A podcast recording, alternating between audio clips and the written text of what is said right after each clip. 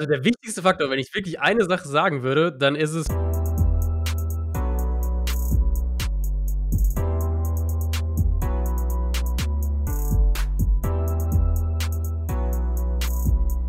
Hallo und herzlich willkommen zur 137. Folge vom Cover to Podcast. Mein Name ist Luca und bei mir ist Simon.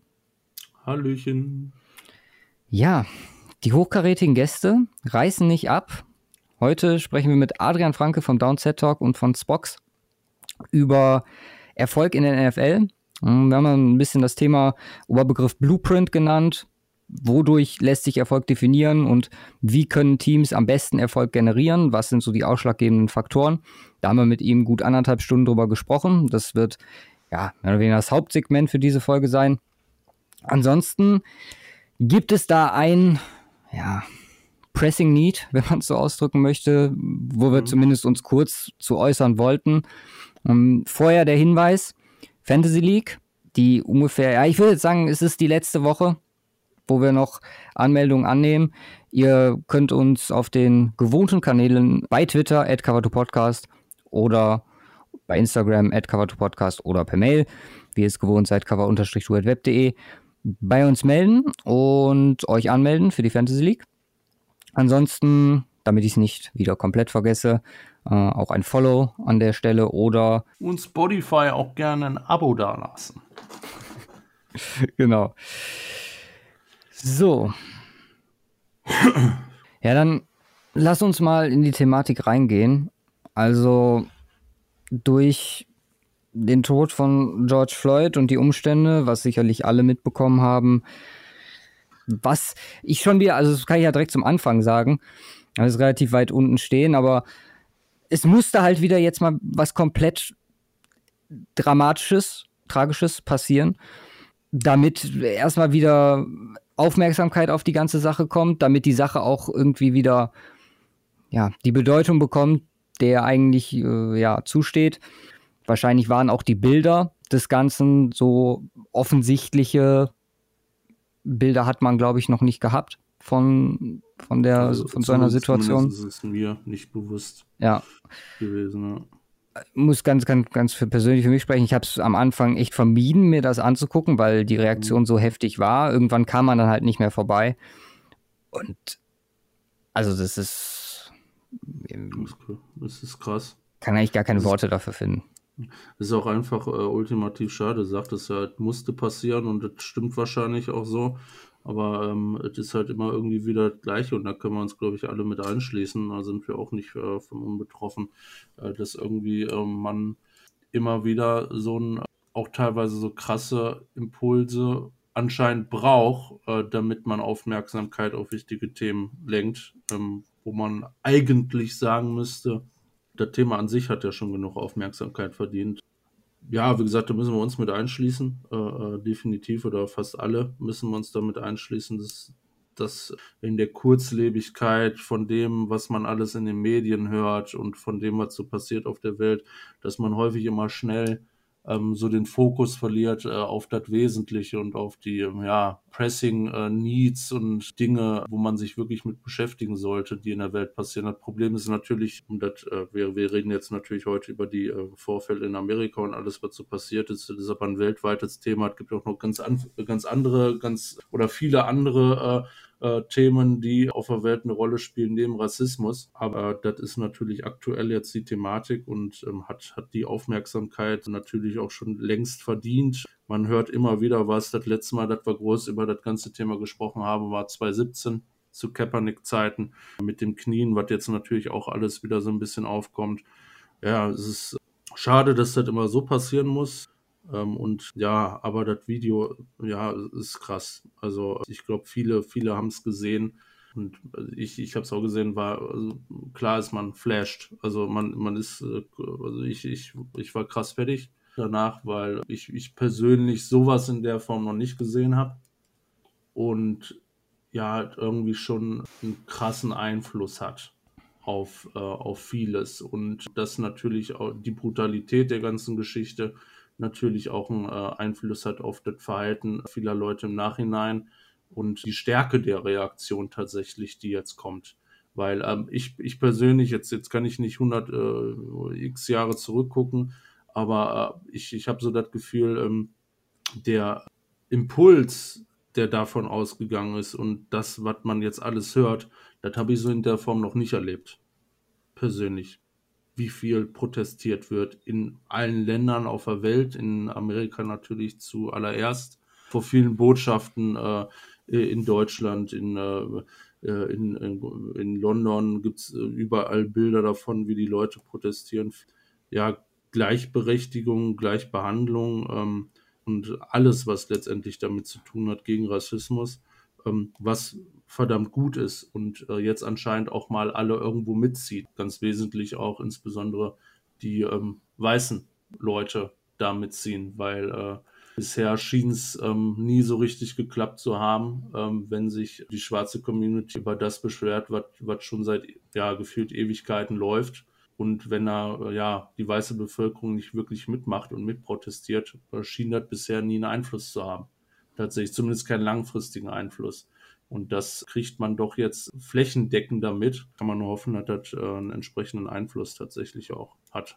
Ja, du hast es auf jeden Fall ganz gut gesagt. Und es ist halt auch wichtig.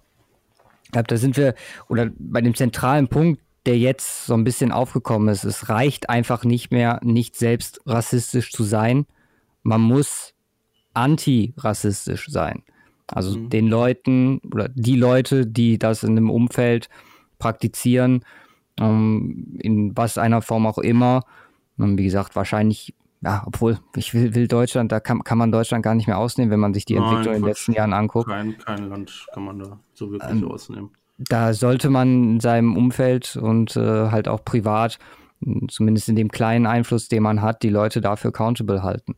Und ich bin ganz ehrlich, das, was du sagtest, ähm, finde ich mit den wichtigsten Punkt, dass die weißen Menschen, die schwarzen Menschen hier an dieser Stelle 100 Prozent unterstützen müssen, weil, wie du schon sagtest, das hat oder das zeigt die Vergangenheit. Alleine ist es für die nicht möglich, genügend ja, zu bewirken sind doch hoffnungslos in der Unterzahl, wenn es uns das angeht. Wenn ich, ich glaube, ich habe gehört, ich glaube, 13 Prozent in Amerika ähm, oder in den USA sind äh, afroamerikanisch und das ist, ich meine, äh, das ist, das sind verdammt viele Leute. So, also ähm, so sind nicht, aber sind halt immer nur 13 Prozent. Das hat wenig Einfluss in der Politik oder ähm, nur einen begrenzten Einfluss, was die Politik angeht, einen begrenzten Einfluss, was Communities und sonstiges angeht äh, und ähm, begrenzten Einfluss, was wirklich auch machtvolle Positionen angeht im, im ganzen Land. Und das ist ja immer so die Thematik, Minderheiten in äh, entsprechenden Positionen. Aber das, das, ist mit Sicherheit ein Grund dafür. Man kann davon halten, was man will. Allerdings, äh, ähm, ja, äh, irgendjemand muss sich halt einsetzen zusätzlich für die und das funktioniert halt nur, wenn alle mitmachen, weil wie bei, ist halt bei allen Sachen das Gleiche. Wenn man irgendwo da, äh, die Stimmen, die dagegen sind, sind immer mega laut. Ist es ist das Gleiche, wenn du äh, irgendwas loben willst. Gelobt wird meistens nicht, meistens wird nur kritisiert. Äh, dementsprechend sind natürlich auch die lauter, die ähm, Probleme äh, oder offensichtlich Probleme mit ähm, Andersfarbigen ha haben oder sonstiges, die sind einfach lauter von sich aus als die, die das nicht so sehen. Insbesondere die, die das nicht so sehen und damit eigentlich gar keine Berührungspunkte haben. Und sind zum größten Teil halt Weiße. Und äh, wenn die sich halt zurückhalten, ist die ähm, äh, Macht derjenigen, die sie eben nicht zurückhalten und ja, rassistisch sind oder sonstiges deutlich größer. Äh, von daher muss, muss da einfach von, äh, ja, mit der breiten Masse wirklich ähm, agiert werden. Das ist auch teilweise, ja, dieser Rassismus, ja, schwierig zu sagen, aber irgendwie von Kindesbeinen an, steckt irgendwie in der Erziehung drin, es steckt im Land drin, es steckt tief drin, auf beiden Seiten. Ne? Auf der anderen Seite natürlich auch die Angst, die sich schon seit ja, Jahrhunderten, äh, sag ich mal, durchzieht, ähm, was, was damals alles mit, mit, einer, mit der Sklaverei begonnen hat, äh, das steckt man nicht mal eben so weg. Das hängt halt tief drin, weil es auch immer wieder neu aufkeimt. Äh, und Amerika ist da, wie gesagt, nur ein Beispiel, wo es jetzt gerade auftaucht. Das haben wir überall. Äh, da sind es in anderen Ländern, sind es dann andere ähm, sind dann andere, andere Leute, andere äh, Religionen, andere Rassen oder sonst was. Und jetzt kann man nur hoffen, dass das endlich mal einen äh, Impact, einen ordentlichen Impact hat. Ja, ich fand das so, ich weiß gar nicht mehr, wo ich die Geschichte gehört habe, aber von einem Autofahrer, der ist gefahren, ich glaube, über ein Stoppschild oder so, hm. über rote Ampel und dann dementsprechend von der Polizei verfolgt worden. Die Quintessenz dazu war dann, dass er geflüchtet ist, einfach weil diese Angst, die du gerade angesprochen hast, in ihm drin steckte. Was passiert jetzt mit mir, wenn die Polizei mich anhält? Im Endeffekt ist er dann bis nach Hause gekommen, Polizei bis dahin verfolgt und äh, wurde dann dort, ich glaube, wie gesagt, ich weiß jetzt nicht mehr genau, wo ich die Story gehört habe, aber ähm, ja, ich habe das Video gesehen. Ich habe das Video dazu gesehen. Ist es relativ aktuell? Das ist halt im Laufe der letzten Woche auch entsprechend aufgekeimt, wie verschiedenste okay. Geschichten. Weil der wurde dann irgendwie 20 Minuten auf dem Rasen mit, mit gezogener Waffe bedroht, hat um sein Leben gefleht. Also ja. für ihn ist es dann im Endeffekt äh, ja, gut ausgegangen. Aber das zeigt einfach, wenn, wenn, die, wenn das ein Weißer gewesen wäre, hätte angehalten, hätte gesagt, ja, sorry, ich habe die, äh, hab die Ampel überfahren, wäre alles in Ordnung gewesen. Aber so ein Beispiel, das, das hat nochmal so in, in Erinnerung gerufen, wie krank diese Situation eigentlich ist, dass es so weit dann kommen muss. Also. Ja, das ist, ist ein scheiß Teufelskreis, ne? Ja. Scheißegal, ob das ein Kopf ist oder nicht, aber wo du einfach denkst, was muss mit einem Menschen falsch sein, sowas zu machen? Ja. Da, da, da kann man, da kann man äh, schon von ja, Hass reden, den man irgendwo tief drin sitzen hat, um sowas tatsächlich zu machen. Ähm, und wenn man das äh, George Floyd Video gesehen hat, denkt man sich so, okay, äh, der, hat, der hat da jetzt keinen angegriffen. Der, der hat nichts gemacht, komplett wehrlos. Das ist ja nochmal, das ist ja nochmal das extrem krasse daran. Du bist ja wehrlos. Ist ja, ist ja nicht, äh, oder in Anführungsstrichen nicht so, als wäre da irgendein anderer Zivilist, der dich attackiert und äh, du dich wehren kannst, sondern du hast die Option, ähm, du lässt das mit dir machen und mit etwas Glück überlebst du das Ding äh, weil äh, der sich äh, vielleicht nicht mit dem Knie auf deinen Hals kniet. Oder du wehrst dich, weil du um dein Leben kämpfst und wirst dabei erschossen. Das sind die äh, gef gefühlt die Auswege, die äh, George Floyd in der Situation hatte. Also komplett alternativlos, komplett hoffnungslos in so einer Situation und dann mit, mit der Konsequenz umgebracht zu werden. Das ist, das ist unnormal. Das lässt sich für mich nicht, nicht nachvollziehen, wie man so denken kann als äh, auf der Polizistenseite. Das ist, das ist crazy und das ähm, kann man als äh, Weißer so einfach gar nicht nachvollziehen. Und das Aber das ist, ist doch der Punkt. Problem. Ja, eben. Und das müssen wir lernen, das nachzuvollziehen, die Angst zu verstehen. Ja. Und ich meine, das hat ja, wir sind nun mal jetzt ein NFL-Podcast und denke mal, wir haben die Situation an sich jetzt ganz gut dargestellt auch klar, dass die äh, im Moment die Konsequenzen gezogen werden, was zumindest äh, die, die Polizisten, ja, die in der Situation beteiligt waren, angeht. Aber auch jetzt, äh, wir haben ja diese Woche mehrere Sachen erlebt. Ähm, ich sage nur Vic Fangio, der jetzt einen ziemlich unüberlegten Kommentar gemacht hat, mhm. der ja, richtig reagiert hat, meiner Meinung nach, der sich mit seinem Team vor allem auseinandergesetzt hat, der viele Gespräche geführt hat mit seinen Spielern. Und ähm, danach auch ein Statement, wo man auch sagen muss, klar, das ist natürlich dann für, für so eine Persönlichkeit äh, gesteuert, aber es war zumindest die richtige Reaktion. Das ist ein halt bisschen anders war es, warte, warte mal kurz, ein bisschen anders war es ja bis heute Morgen, zumindest von meiner persönlichen Wahrnehmung bei Drew Brees wo mhm. das natürlich noch ein viel etwas, etwas größeres Thema war. Zentrum er ja genau dieses, bitte? Das Zentrum der ja. aktuellen Diskussion tatsächlich war. Er ja so ein bisschen, ja, er hatte halt seinen Kommentar gegeben, von wegen mit äh, Flagge disrespektieren und da war halt, also ich, da haben wir, ich meine, könnten wir jetzt einen Einspieler von 2018 machen oder 2019, wo wir schon drüber geredet haben, ähm, wie man dieses, ja, dieses Thema einfach nicht verstehen kann, dass es nicht darum geht, die Leute zu, äh, nicht zu respektieren, sondern einfach das, das Problem an der Sache, die Aufmerksamkeit und darauf aufmerksam zu machen, im Mittelpunkt steht. Und das ist meiner Meinung nach, ähm, ja, so ein bisschen halb gehangen dann rausgekommen, seine Entschuldigung von wegen, ja, sorry, dass ich das gesagt habe, aber nicht sorry für die Aussage. Mhm. Andere Sache kam dann natürlich in dem Fall, dass äh, Mr. Trump sich, sich einmischen musste. Mhm. Ja, bin ich schon ganz froh, dass wir auf das Thema jetzt eben nicht gekommen sind, weil das noch eine ganz andere, können wir noch eine Stunde Podcast drüber machen. Ja.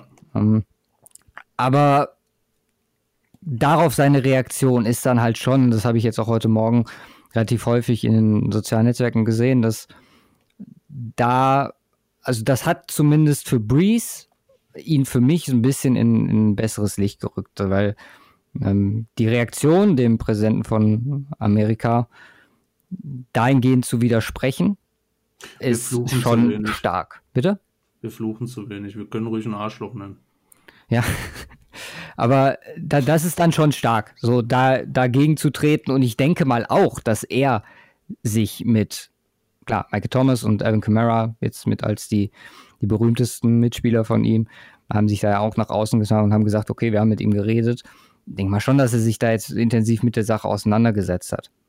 Und, und das ist das, das ist das Wesentliche, finde ich. Ich meine, was wir, wir jetzt definitiv nicht erwarten können, weil, weil halt auch die Geschichte gezeigt hat, dass, dass das jetzt passiert und äh, zack, auf einmal sch, äh, schwingt die Stimmung um und auf einmal sind alle, ja, ey, das ist tatsächlich so, wieso habe ich das nie verstanden? Das ist halt auch ein Prozess ähm, und ähm, ähm, ganz ab davon, dass es einfach komplett falsch ist, was viele äh, Leute denken und ich das für mich so gefühlt, weil das genau die Thematik ist, an der ich mich enorm aufgehangen habe in, den, äh, in der letzten Woche. Breeze würde in keinster Weise irgendwas in Ordnung heißen, was, was mit Rassismus zu tun hat. Er checkt es einfach nur nicht. Ein ultrakomplexes Thema, was man äh, auch nicht, was man auch nicht wirklich einfach äh, darstellen kann.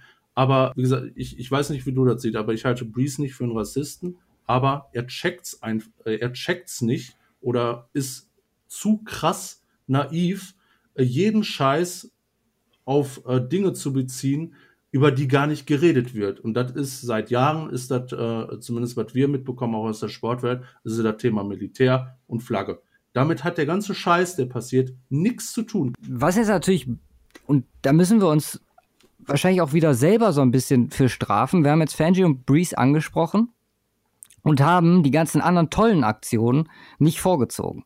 Wir hatten so viele tolle Sachen wie ähm, Spenden, Matt Ryan, Brian Flores, der einen wahnsinnig coolen Text geschrieben hat, Dak Prescott, das Video von Barclay Mahomes und Co., und Michael Thomas auch dabei gewesen, was wirklich, wirklich gut war. Auch einfach nochmal simpel gezeigt hat, so, ey Leute, wacht auf, was geht ab hier? Und auch viele von den Punkten, die du jetzt da gerade genannt hast. Ähm, man sieht es auch so ein bisschen, man, man hat zumindest schon so ein bisschen so eine Entwicklung gemerkt, unter anderem, wie gesagt, jetzt Drew Brees. Oder auch wenn man den, den Text von Goodell Anfang der Woche vergleicht, am 30. Mai, ähm, wo so drin steht, ja, so, also mehr oder weniger so ein Standardtext, so ja, mit äh, Condolences äh, zur Familie von äh, Floyd und Taylor und äh, Arbery. Aber im Endeffekt ist das so ein Wischiwaschi. Und wenn man dann sich jetzt nochmal gestern das Video anguckt, was er gepostet hat, wo er sich wirklich und sieht ehrlich aus, entschuldigt für das, was die NFL mit den schwarzen Spielern gemacht hat, die Proteste einzuschränken, etc. Und wie du schon sagst, ich bin echt gespannt, ob dies hinbekommen, das jetzt ja auch so zu akzeptieren und zuzulassen. Und oder ob man wieder, bitte? Und umzusetzen halt auch, ne? Ja, oder meinst du, es besteht die Gefahr, es würde, äh, ich würde wahnsinnig werden, dass, dass man jetzt wieder in den, in den Trott zurückgerät, so war wir drei Monate später und jetzt. Ja.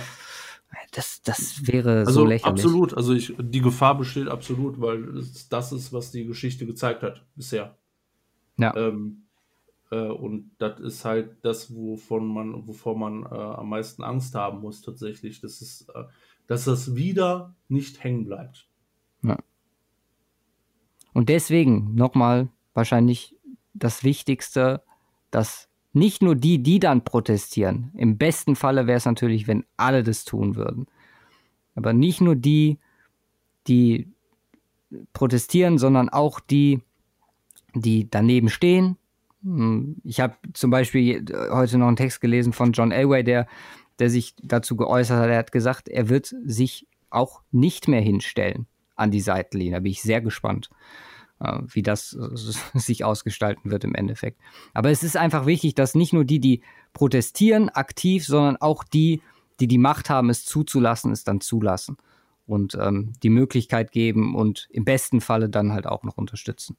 Und fängt halt, äh, und, und für einen Großteil ähm, fängt es halt da auch damit an, äh, oder fängt es halt auch im Alltag an. Ne? Ähm, ja. Wenn man, man, man kennt ja so ein bisschen das Weggucken, auch bei Kleinigkeiten oder sowas. Und auch äh, zu schauen, also Leute merken es nicht, wenn es ihnen, äh, wenn ihnen äh, nicht unter die Nase gerieben wird, wenn, äh, wenn sie Scheiße bauen. Ist, äh, äh, wenn, wenn immer gesagt wird, ach, das äh, geht ja durch und so, äh, ist das in Ordnung. Ja, was man, was man auch selber schon mitbekommen hat ne, im Alltag, wenn man irgendwo hinläuft und irgendeiner beschwert sich oder lässt hier und da irgendwie mal so beiläufig einen rassistischen Kommentar ab, ab den man auch irgendwie mal überhört. Das ja, das halt. war ja das, was ich sagte am Anfang, ja. in seinem eigenen kleinen Umfeld die Leute dafür ja accountable zu halten, sozusagen. Und das ist das ganz Wesentliche ja. glaube ich. Oder das Minimum, was zumindest jeder machen sollte. Uns eingeschlossen. Ja. Gut. Denke, das war wichtig, dass wir darüber gesprochen haben. Jo. Einige gute Punkte hier zum Besten gegeben. Ähm, sind da auch offen für Diskussionen. Also, wenn da jemand mit uns äh, diskutieren möchte, kann er sich auch gerne dahingehend melden. Ich würde sagen, wir wünschen euch jetzt trotzdem viel Spaß bei der Folge mhm. mit Adrian. Ich glaube, ein Outro machen wir auch noch weil das haben wir nicht in der Folge gemacht, wenn mich jetzt nicht richtig erinnere. Deswegen viel Spaß und äh, bis gleich. So, ja, es hört nicht auf mit hochkarätigen Gästen nach Wade Phillips und den Jungs von Snap. Heute Adrian Franke von dem Downset Talk und der NFL bei Spox. Hi Adrian, wie geht's dir? Servus, vielen Dank für die Einladung. Ja, Wade Phillips und Snap, das äh, ist natürlich eine eine hohe Messlatte. Ähm, nee, mir geht's gut. Ich kenne auch die Jungs von Snap natürlich, die ähm, äh, bin auch oft mit denen im Austausch. Vielen Dank für die Einladung. Ja, ich bin sehr gespannt auf die Folge heute und ich glaube, wir haben auch echt ein sehr interessantes Thema. Richtig. Also wir wollen heute so ein bisschen über ja, Erfolg in der NFL, wie kann man Erfolg generieren, was sind da so ein paar Faktoren, die wichtig sein könnten. Und äh, ja, welche, welche oder welche sind dann im Endeffekt auch die wichtigsten. Aber erstmal, wie geht's dir in dieser Zeit jetzt hier mit äh, Corona? Alles öffnet sich jetzt langsam so ein bisschen wieder. Und ja, deiner Familie, wie ist der Stand da bei dir? Ja, eigentlich soweit. Ähm, ich glaube, alles im Rahmen. Also ich, ich, ich kann und will mich da gar nicht groß beschweren. Ähm, ich habe jetzt ja natürlich viel noch gearbeitet bis einschließlich Draft. Also das ist mhm. bei mir, meine, meine Saison sozusagen geht immer von September bis Ende April. Und ähm, die Sommermonate sind dann eh immer so ein bisschen ruhiger. Klar, es gibt nichts live zu kommentieren. Ähm, ich arbeite auch ein bisschen weniger bei Spox, weil ich in der Saison ja dann eben mehr arbeite. Und insofern ist jetzt auch viel Zeit mit dem, mit dem Sohnemann. Ähm, meine Frau ist Lehrerin, das heißt, die ist ja tatsächlich, ist ja tatsächlich wichtig, was sie macht. ähm, deswegen äh, arbeitet sie jetzt natürlich auch dann äh, normal, äh, jetzt bisher noch von zu Hause aus, aber eventuell dann auch bald wieder in der Schule. Genau, nee, insofern ist es eigentlich ähm, den Umständen entsprechend, würde ich sagen, ist es noch für mich ein relativ normaler Sommer bisher. Du hast ja gerade schon das Kommentieren angesprochen. Man hatte dich ja letztes Jahr so ein paar Mal schon bei Thursday Night Football zusammen mit unserem guten Freund Martin Pfanner mhm. äh, hören dürfen. Können wir da nächstes Jahr wieder drauf hoffen?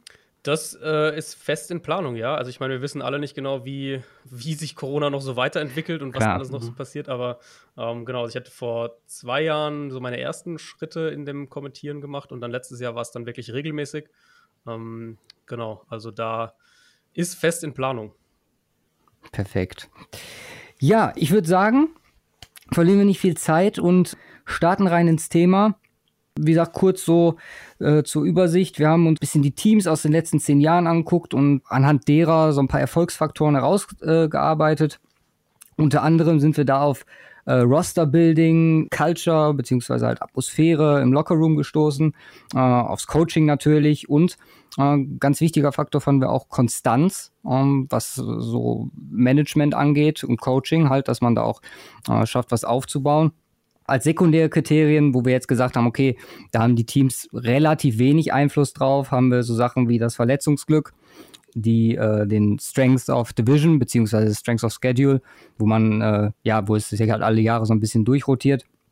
Und wir haben noch den Heimvorteil in den Playoffs dazu genommen, äh, weil wir da auch bei unserer Recherche so ein bisschen drauf gestoßen sind.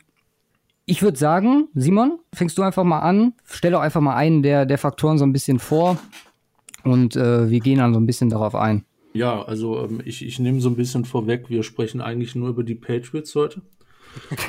das äh, Blueprint des Erfolgs und dann sind wir eigentlich schon fast durch.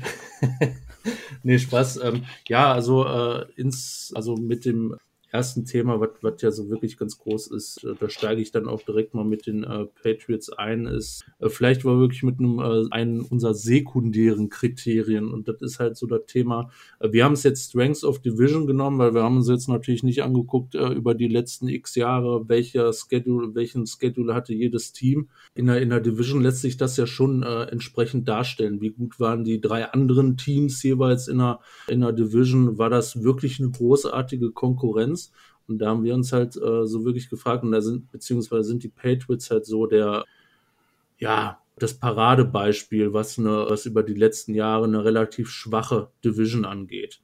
Na, wir hatten, äh, wir hatten zum größten Teil die Jets ja sehr im unteren Drittel der Liga unterwegs waren, äh, die Dolphins, Dolphins sowieso schon seit äh, deutlich mehr Jahren äh, und die Bills ja immer so als ähm, nicht äh, nicht zu starker zweiter Part hinter den Patriots. Und wir haben ein, ja, ein sekundärer, äh, sekundäres Kriterium dahingehend, weil wir einfach sagen, okay, was äh, hat das Team da für, eine, für einen Einfluss drauf? Eigentlich gar keinen, aber irgendwo spielt es halt schon einen Faktor und hat einen Einfluss äh, insbesondere auf die Playoff-Chancen des Teams. Ich weiß nicht, wie siehst du das, also Adrian? Wirklich ein relevanter Faktor oder wenn man gut ist, eigentlich nicht wirklich?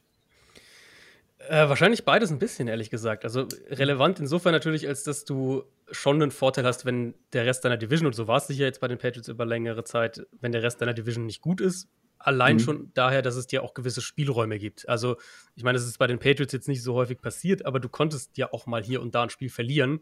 Und trotzdem ja. war eigentlich selten ernsthaft in Frage, dass du die Division gewinnst. Ähm, also letztes Jahr war es ja dann wirklich mal so, dass es, dass es äh, knapp war, aber meistens in, in, dieser Zeit war das ja dann doch, letztlich haben die Patriots sie klar gewonnen, meistens auch wirklich mit mehreren Spielen ähm, Unterschied. Aber was man halt bei New England ja wirklich sagen muss, ist, dass die auch außerhalb der Division einen unfassbaren Rekord haben. Also ja. ich glaube, die beste, beste Winning Percentage außerhalb, äh, was, was Spieler außerhalb der eigenen Division angeht in der ganzen NFL, äh, wenn wir auf die letzten, ich glaube seit 2001 dann müsste das sein. Ähm, auch mhm. was, was Spiele gegen, äh, gegen Teams, die dann in der Saison ihre Division gewonnen haben, angeht, all diese Sachen. Also da, da waren sie ja auch überall extrem gut. Das heißt, für New England kam dann halt auch so beides ein bisschen zusammen. Das Team war halt einfach die letzten 20 Jahre im Prinzip, sogar war das Team einfach unfassbar gut.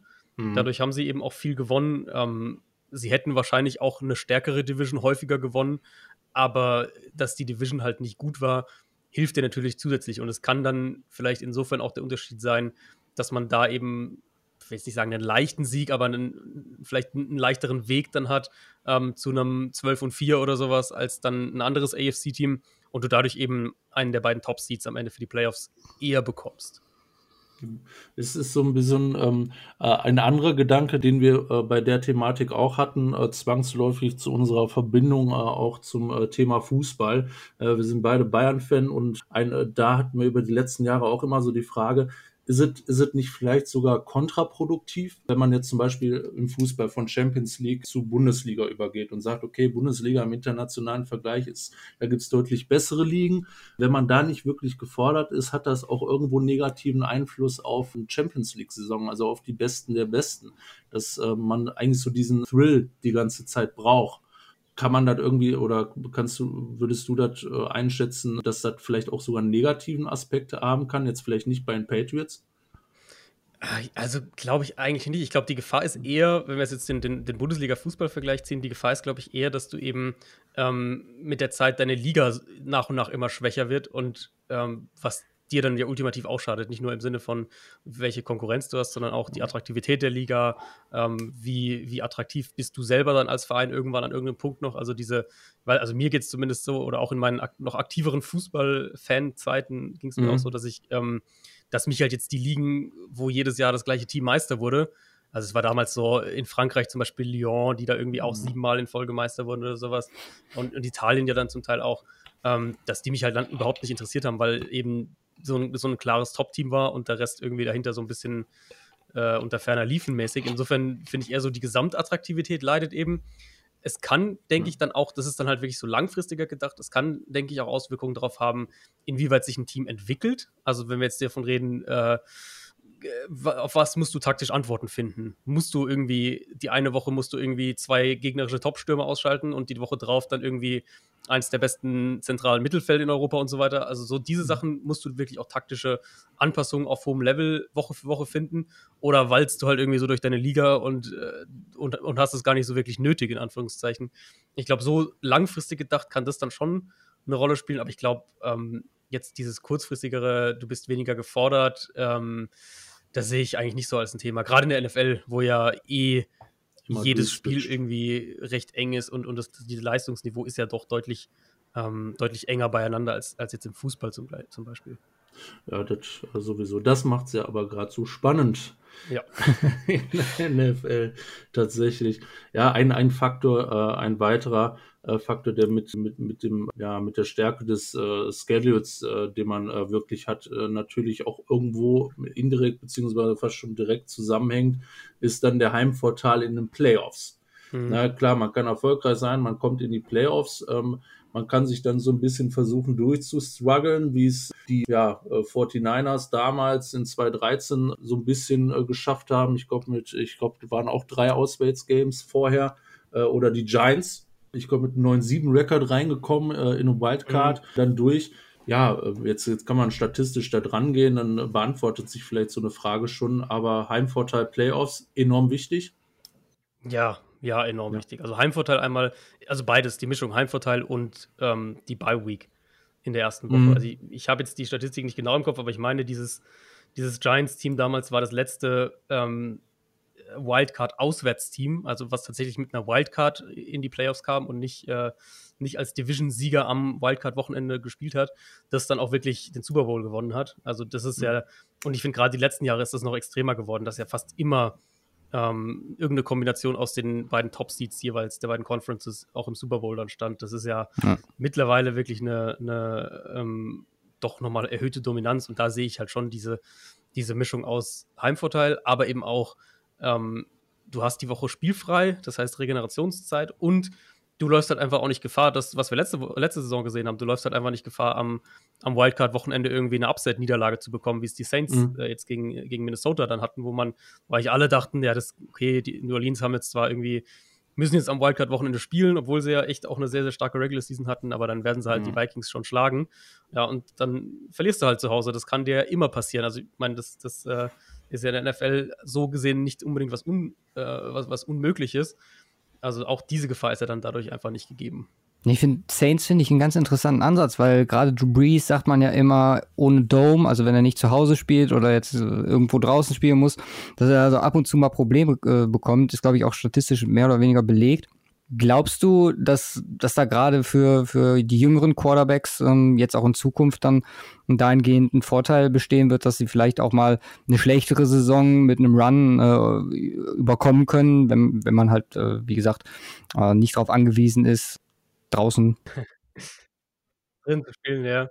Ähm, ja, also finde ich extrem spannend, auch von der Art, wie sich halt Offenses entwickeln, weil generell würde man ja jetzt vermuten, dass Offenses, die halt primär ums Passspiel herum aufgebaut sind, dass die eher davon profitieren, viel drinnen zu spielen. Aber jetzt zum Beispiel den Chiefs macht es jetzt ja auch nichts aus, draußen zu spielen. Also das äh, ist ja auch relativ, relativ klar deutlich. Ähm, genau, deswegen ich erinnere mich noch an das Schneegame von, ja, von letztes ja, Jahr gegen Denver. Da muss ich auch gerade dran denken, genau. Ähm, insofern, also ich glaube, da kannst sicher auch hier und da ähm, kannst da so kleine Prozentpunkte ausmachen. Das will ich auf keinen Fall ausschließen. Aber ich denke, im Gesamtbild ähm, sind doch die meisten Teams dann in, schon anpassungsfähig. Aber ich glaube schon, also es kann schon Prozentpunkte ausmachen. Also wenn ich jetzt gerade überlege, was, was zum Beispiel die, ähm, die Cardinals aufbauen wollen, sich im Moment mit dem sehr, sehr so High Percentage Passspiel, hohe Volume auch im Passspiel und, und hohe Präzision im Passspiel. Mhm. Ich glaube schon, wenn du da dann im, im Januar nach Green Bay musst, dass das, das, schon schwieriger für dich ist, da auf diese Art so zu gewinnen, wie du es vielleicht dann in Arizona machen könntest. Ja, auf jeden Fall. Und ich glaube, dann lass uns die sekundären Kriterien abschließen mit dem Verletzungsglück. Und wir haben bei unserer ja, Recherche sind wir halt auf ein Beispiel gestoßen, was so ein bisschen rausgestochen ist. Ich glaube, äh, da oder man kann sogar sagen zwei. Also wir haben einmal die Eagles, mhm. ohne Frage, Carson Wentz damals mit der Verletzung, wo dann Nick Foles übernommen hat. Und wir haben tatsächlich auch ähm, die Broncos äh, so ein bisschen reingenommen, einfach weil äh, in der, in der Super Bowl-Saison, klar, 2013 hat Peyton Manning noch in Super Bowl geführt, aber ähm, 2015 dann mit äh, der Verletzung, mit Brock Osweiler und dann halt auch seinem äh, Decrease, das schon das ganze Jahr so ein bisschen sich äh, angedeutet hat. Meinst du, das ist halt auch eine Sache? Man hat jetzt immer mehr gesehen, Teams gehen in Richtung Backup-Quarterback, um sich halt so ein bisschen dahingehend zu schützen. Ich meine, mhm. Keenum wandert jetzt von Team zu Team mehr oder weniger und Verletzungsglück schon relevant, oder? Ja, auf jeden Fall. Ich glaube, du gehst ja fast nie, sehen wir, stehen wir irgendwie am, am Ende der Regular Season, Anfang der Playoffs da und du hast irgendwie ein Playoff-Feld mit Teams, die irgendwie keine gravierenden Ausfälle haben. Also es gibt ja immer bei mehreren Teams gravierende Ausfälle, bei manchen welche, die noch irgendwie schwerwiegender sind, bei manchen welche, die we weniger schwerwiegend sind.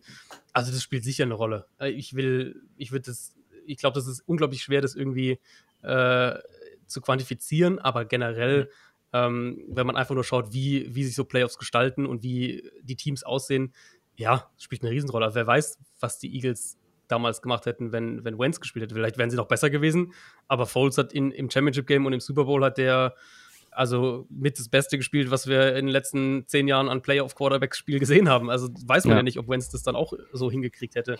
Ähm, ja, und, und Denver natürlich auch mit, mit Manning dann, wie die, wie die, wie, auf welche Art und Weise die auch den Super Bowl gewonnen haben, ähm, natürlich auch nochmal eine andere Sache. Also ich glaube schon, dass es, dass es eine Rolle spielt, aber ich glaube, da ist tatsächlich dann ähm, das, das Thema für die Regular Season fast noch mal ein Stück größer, weil da halt die Ausgangslage eben auch geschaffen wird. Und so Teams, die dann, die Rams waren ja so ein Beispiel, wo die, wo die gesamte Offensive Line irgendwie über, ich glaube, fast zwei Jahre kein Spiel verpasst hat. Ähm, mhm. und, und darauf natürlich auch viel in dieser Offense dann basiert hat. Das ähm, kannst du logischerweise nicht einplanen, dass das funktioniert. Aber wenn das bei dir der Fall ist, dann ist es natürlich ein Riesenvorteil. Ja, interessantes Beispiel auch mit den Rams. Äh, ich meine, irg irgendwie war es letztendlich der ähm, äh, entscheidende Faktor zwischen äh, Playoffs und keinen Playoffs. Die mhm. O-Line. Ne, zwei ja. Jahre gesund, zweimal Playoffs, ein Jahr ja komplett shredded gefühlt. Und auch äh, was, was dann natürlich auch irgendwo mit Leistungsdecrease einhergeht, äh, wenn man, wenn man hier und da immer wieder verletzt ist. Äh, und zack, ich meine 9-7, okay, wir reden jetzt von, was manche Teams sehr freuen würde, aber ja, ist halt ja. schon ein krasser Unterschied gewesen. Man hat es aber auch gesehen, allein in der Leistung. Genau, und, ja. Spielt, spielt auch extrem, äh, spielt äh, auch extrem, wie ich finde, in den äh, Part-Time-Vorteil-Playoffs ein, was diese Bay angeht. Ich, nur, nur ganz junges Beispiel, einfach weil ich auch ganz nah dran ist, 49ers, ähm, also die hatten, also die hatten enormes Verletzungsglück, muss man wirklich sagen. Die hatten in der Saison hier und da natürlich Verletzungen. Äh, Staley hat sich verletzt, und Kevon Alexander hat sich verletzt und fielen alle aus, aber irgendwie haben sie es alle auf die Kette bekommen, im, ähm, im äh, Rahmen der Bye Week dann vor den Playoffs irgendwie wieder alle an den Start zu kommen. Ja, mhm. Man denkt sich, okay, jetzt reißt er sich irgendwelche Muskeln im Bauch und eigentlich ist Saison vorbei. Ist aber am Anfang der Saison und irgendwie Playoffs, Bye Week, am Ende nochmal eine Woche frei. Auf einmal reicht es dann, um sich nochmal in Anführungsstrichen drei, vier Wochen durch die Playoffs zu quälen, wenn man so will. Also klar, das wird, wird auch weiter bei den Kriterien so sein. Äh, die werden äh, zusammenhängen, äh, dicht beieinander sein äh, und auch entsprechend auch gegenseitig Einfluss ausüben. Aber ähm, das ist, das ist, glaube ich, so das Bitterste an, also Heimvorteil, Team hat noch Einfluss drauf, definitiv, aber insbesondere so dieses Verletzungsglück ist äh, immer das Bittere an der Saison. Wenn eigentlich alles gut läuft mhm. ähm, und dir entweder der wichtigste Part in der Offense mit einem Quarterback wegfällt oder, oder auch einer O-Line, äh, und auf einmal deswegen alle äh, Chancen quasi zunichte sind. Ja, ist, ähm, ja. Und das hatten wir schon ein paar Mal. Ja, ich muss sagen, die, also zwar die Saison damals wurde zwar unglaublich glorifiziert im Nachhinein und zwar viel zu hoch gehoben, als sie eigentlich war, mhm. aber Derek Carr damals in dieser Raiders-Saison, wo, mhm. wo sie äh, echt eine gute Regular Season gespielt haben. Carr war nicht ansatzweise so gut, wie er zum Teil gemacht wurde. Also er war für mich mhm. weit weg von dem MVP-Kandidat, zu dem ihn manche gemacht haben. Ähm, aber natürlich ist es dann Monster-Downgrade, wenn irgendwie, weiß ich nicht, der 10, 12 beste Quarterback der Liga, der wegbricht in dieser Saison. Ja. Und halt dann der da, ich weiß gar nicht mehr genau, wer dann da gespielt EJ hat. EJ Manuel, glaube ich. So, ich weiß gar nicht. mich nicht alles täuscht. In Houston auf jeden Fall, weiß nicht, sogar ein Rookie, der dann da irgendwie rein musste. Kann auch ähm, sein. Also es war auf jeden Fall dieses Playoff-Spiel, wo sie in Houston gespielt haben und, und David mhm. Clowney hat das quasi gewonnen, weil er irgendwie diesen Quarterback halt auseinandergenommen hat. Ähm, ja, das ist natürlich dann schon mega bitter auf, auf jeden Fall. Bist du ein Verfechter von, von so Themen, wenn du sagst, dass ja theoretisch durch einen vernünftigen Staff und durch vernünftigen ja Leistungs äh, Leistungssteuerung meine ich so, mhm. dass man da halt einfach guckt, wie man mit den Spielern umgeht, trainiert, bla bla, auch in der Woche dann. Bist du einer, der sagt, okay, damit kann man das auffangen oder in der NFL eher nicht, weil zu gefährlich und äh, generell zu unvorhersehbar? Also du kannst natürlich präventiv Maßnahmen ergreifen, keine Frage, aber gerade diese Verletzungen, die wir da sehen, ähm, also wenn jetzt diese Car-Sache, das weiß ich noch genau, ich weiß, wann war das, 2016 müsste das, glaube ich, gewesen sein. Das war dieses mhm. Jahr, wo er diese unfassbare Offensive Line vor sich hatte und ja eh Derek Carr den Ball recht schnell los wird. Also wirklich kaum mal überhaupt gehittet, geschweige denn gesackt wurde. Und dann einer dieser Hits hat ihn halt so getroffen in dem, in dem Spiel, dass er eben sich da den Fuß gebrochen hat, glaube ich, oder was es war. Oder, oder, oder, also auf jeden Fall, dass er dann halt raus war. Ähm, oder wenn ich noch, also noch gravierender, so die, die, die Teddy Bridgewater-Verletzung, die ja einfach bei einem normalen Dropback im Training irgendwie passiert ist. Also solche ja. Sachen, du kannst es natürlich nicht ausschließen. Ich denke, was du schon machen kannst, ist zu einem gewissen Grad eben, wie gesagt, präventiv vorgehen. Und das sieht man ja auch bei einigen Coaches, die dann so Veteran Day Off und solche Geschichten. Also ich weiß noch als, als äh, oder, oder ich weiß, dass bei Bruce Arians zum Beispiel, dass der ein ganz klarer Verfechter davon ist. Und bei dem ähm, jetzt mit Brady dieses Jahr und das war schon mit, mit einem Larry Fitzgerald oder einem Carson Palmer in Arizona so, ähm, die werden nicht in der Saison äh, jedes Training mitmachen. Das kann ich garantieren. Also ich glaube, in Arizona war es dann irgendwann so, dass die dass die Veterans den, ich weiß gar nicht, was war den, den Dienstag oder den Mittwoch ähm, schon teilweise fast kategorisch frei hatten. Also waren natürlich in ihren Meetings, klar, aber haben nicht auf dem Feld trainiert. Ja. Ja, da sieht man schon ein bisschen, dass das verschwimmt alles. Äh, gerade auch schon wieder direkt beim Thema Coaching. Ich hatte gerade auch, wo du äh, schon über Nick Foles sprachst, war ich auch schon direkt wieder gedanklich bei Doug Peterson. Mhm. Und von wegen, da denke ich mal auch Coaching einen ordentlichen Einfluss gehabt hat. Aber dann lass mal zu den primären äh, Faktoren kommen wo die Teams ja mit dem meisten Einfluss drauf haben.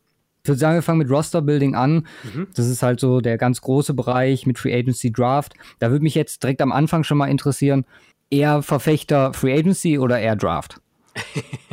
das eine funktioniert nicht ohne das andere, ja. muss man wirklich sagen. Also Free Agency ist für mich eben wirklich dieses, wo du deine Needs im Idealfall stopfst. Also hm. ich finde, einer der größten Fehler für ein Team ist es, und wir haben das auch dieses Jahr wieder einige Male gesehen, wenn du wirklich mit einem gravierenden Need auf einer wichtigen Position, also klar, Quarterback offensichtlich, aber eben auch sowas wie Receiver oder Cornerback in den Draft gehst und du dann halt wirklich dir sagst, oh shit, in Runde 1, wir müssen jetzt eigentlich einen Cornerback, Receiver, was auch immer draften, weil der muss für uns eigentlich starten. Das finde ich ist mit die, mit mhm. die übelste selbstverschuldete Situation, in, in die du, äh, mit der du in den Draft reingehen kannst.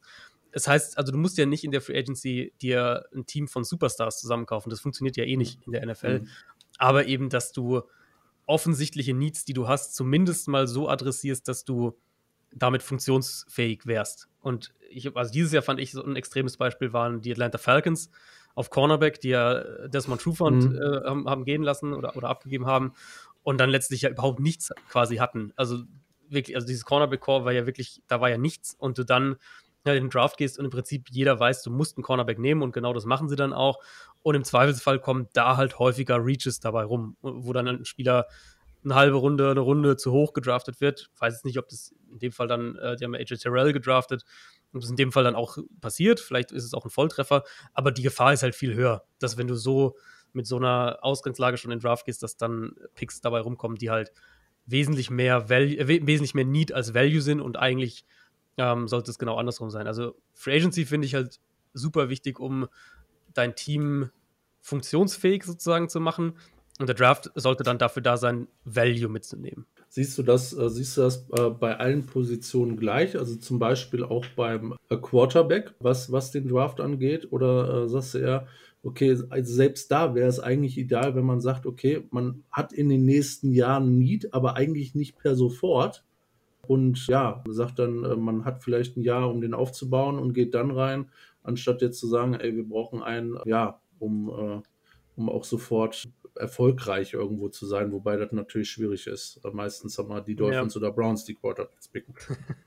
ja, also ich meine, wir haben natürlich dieses Jahr das, das Paradebeispiel mit den Packers für, für die Frage. Ähm, mhm. Ich sag's mal so.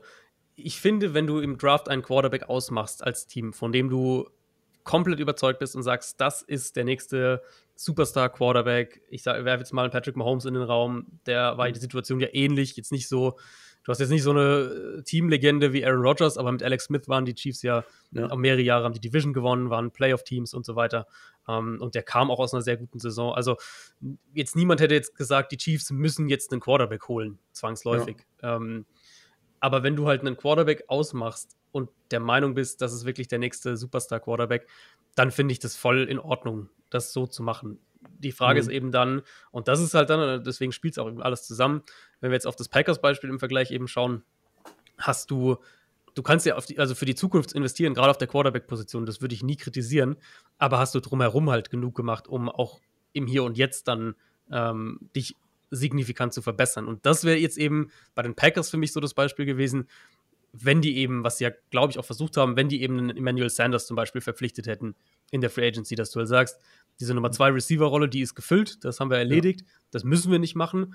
Und jetzt sieht es komplett anders aus, wenn du einen Quarterback in Runde 1 draftest, weil dann, dann hast du ja in der Free Agency eben deinen, deinen großen Offense-Need äh, hast du dann abgedeckt und dann werde sicher der Rest des Drafts zwar immer noch mit viel Kritik, ähm, mit viel Kritik beurteilt worden, weil es eben auch viele merkwürdige Picks einfach waren, aber ähm, das Gesamtbild dieser Packers Offseason würde dann komplett anders aussehen, als es jetzt der Fall ist. Also auch was den äh, Vergleich Draft zu Free Agency angeht, sagtest du schon, ist so ein bisschen schwierig. Wir sind ja auch durchgegangen, haben geguckt, okay, was sind so äh, ähm, Beispiele tatsächlich dafür.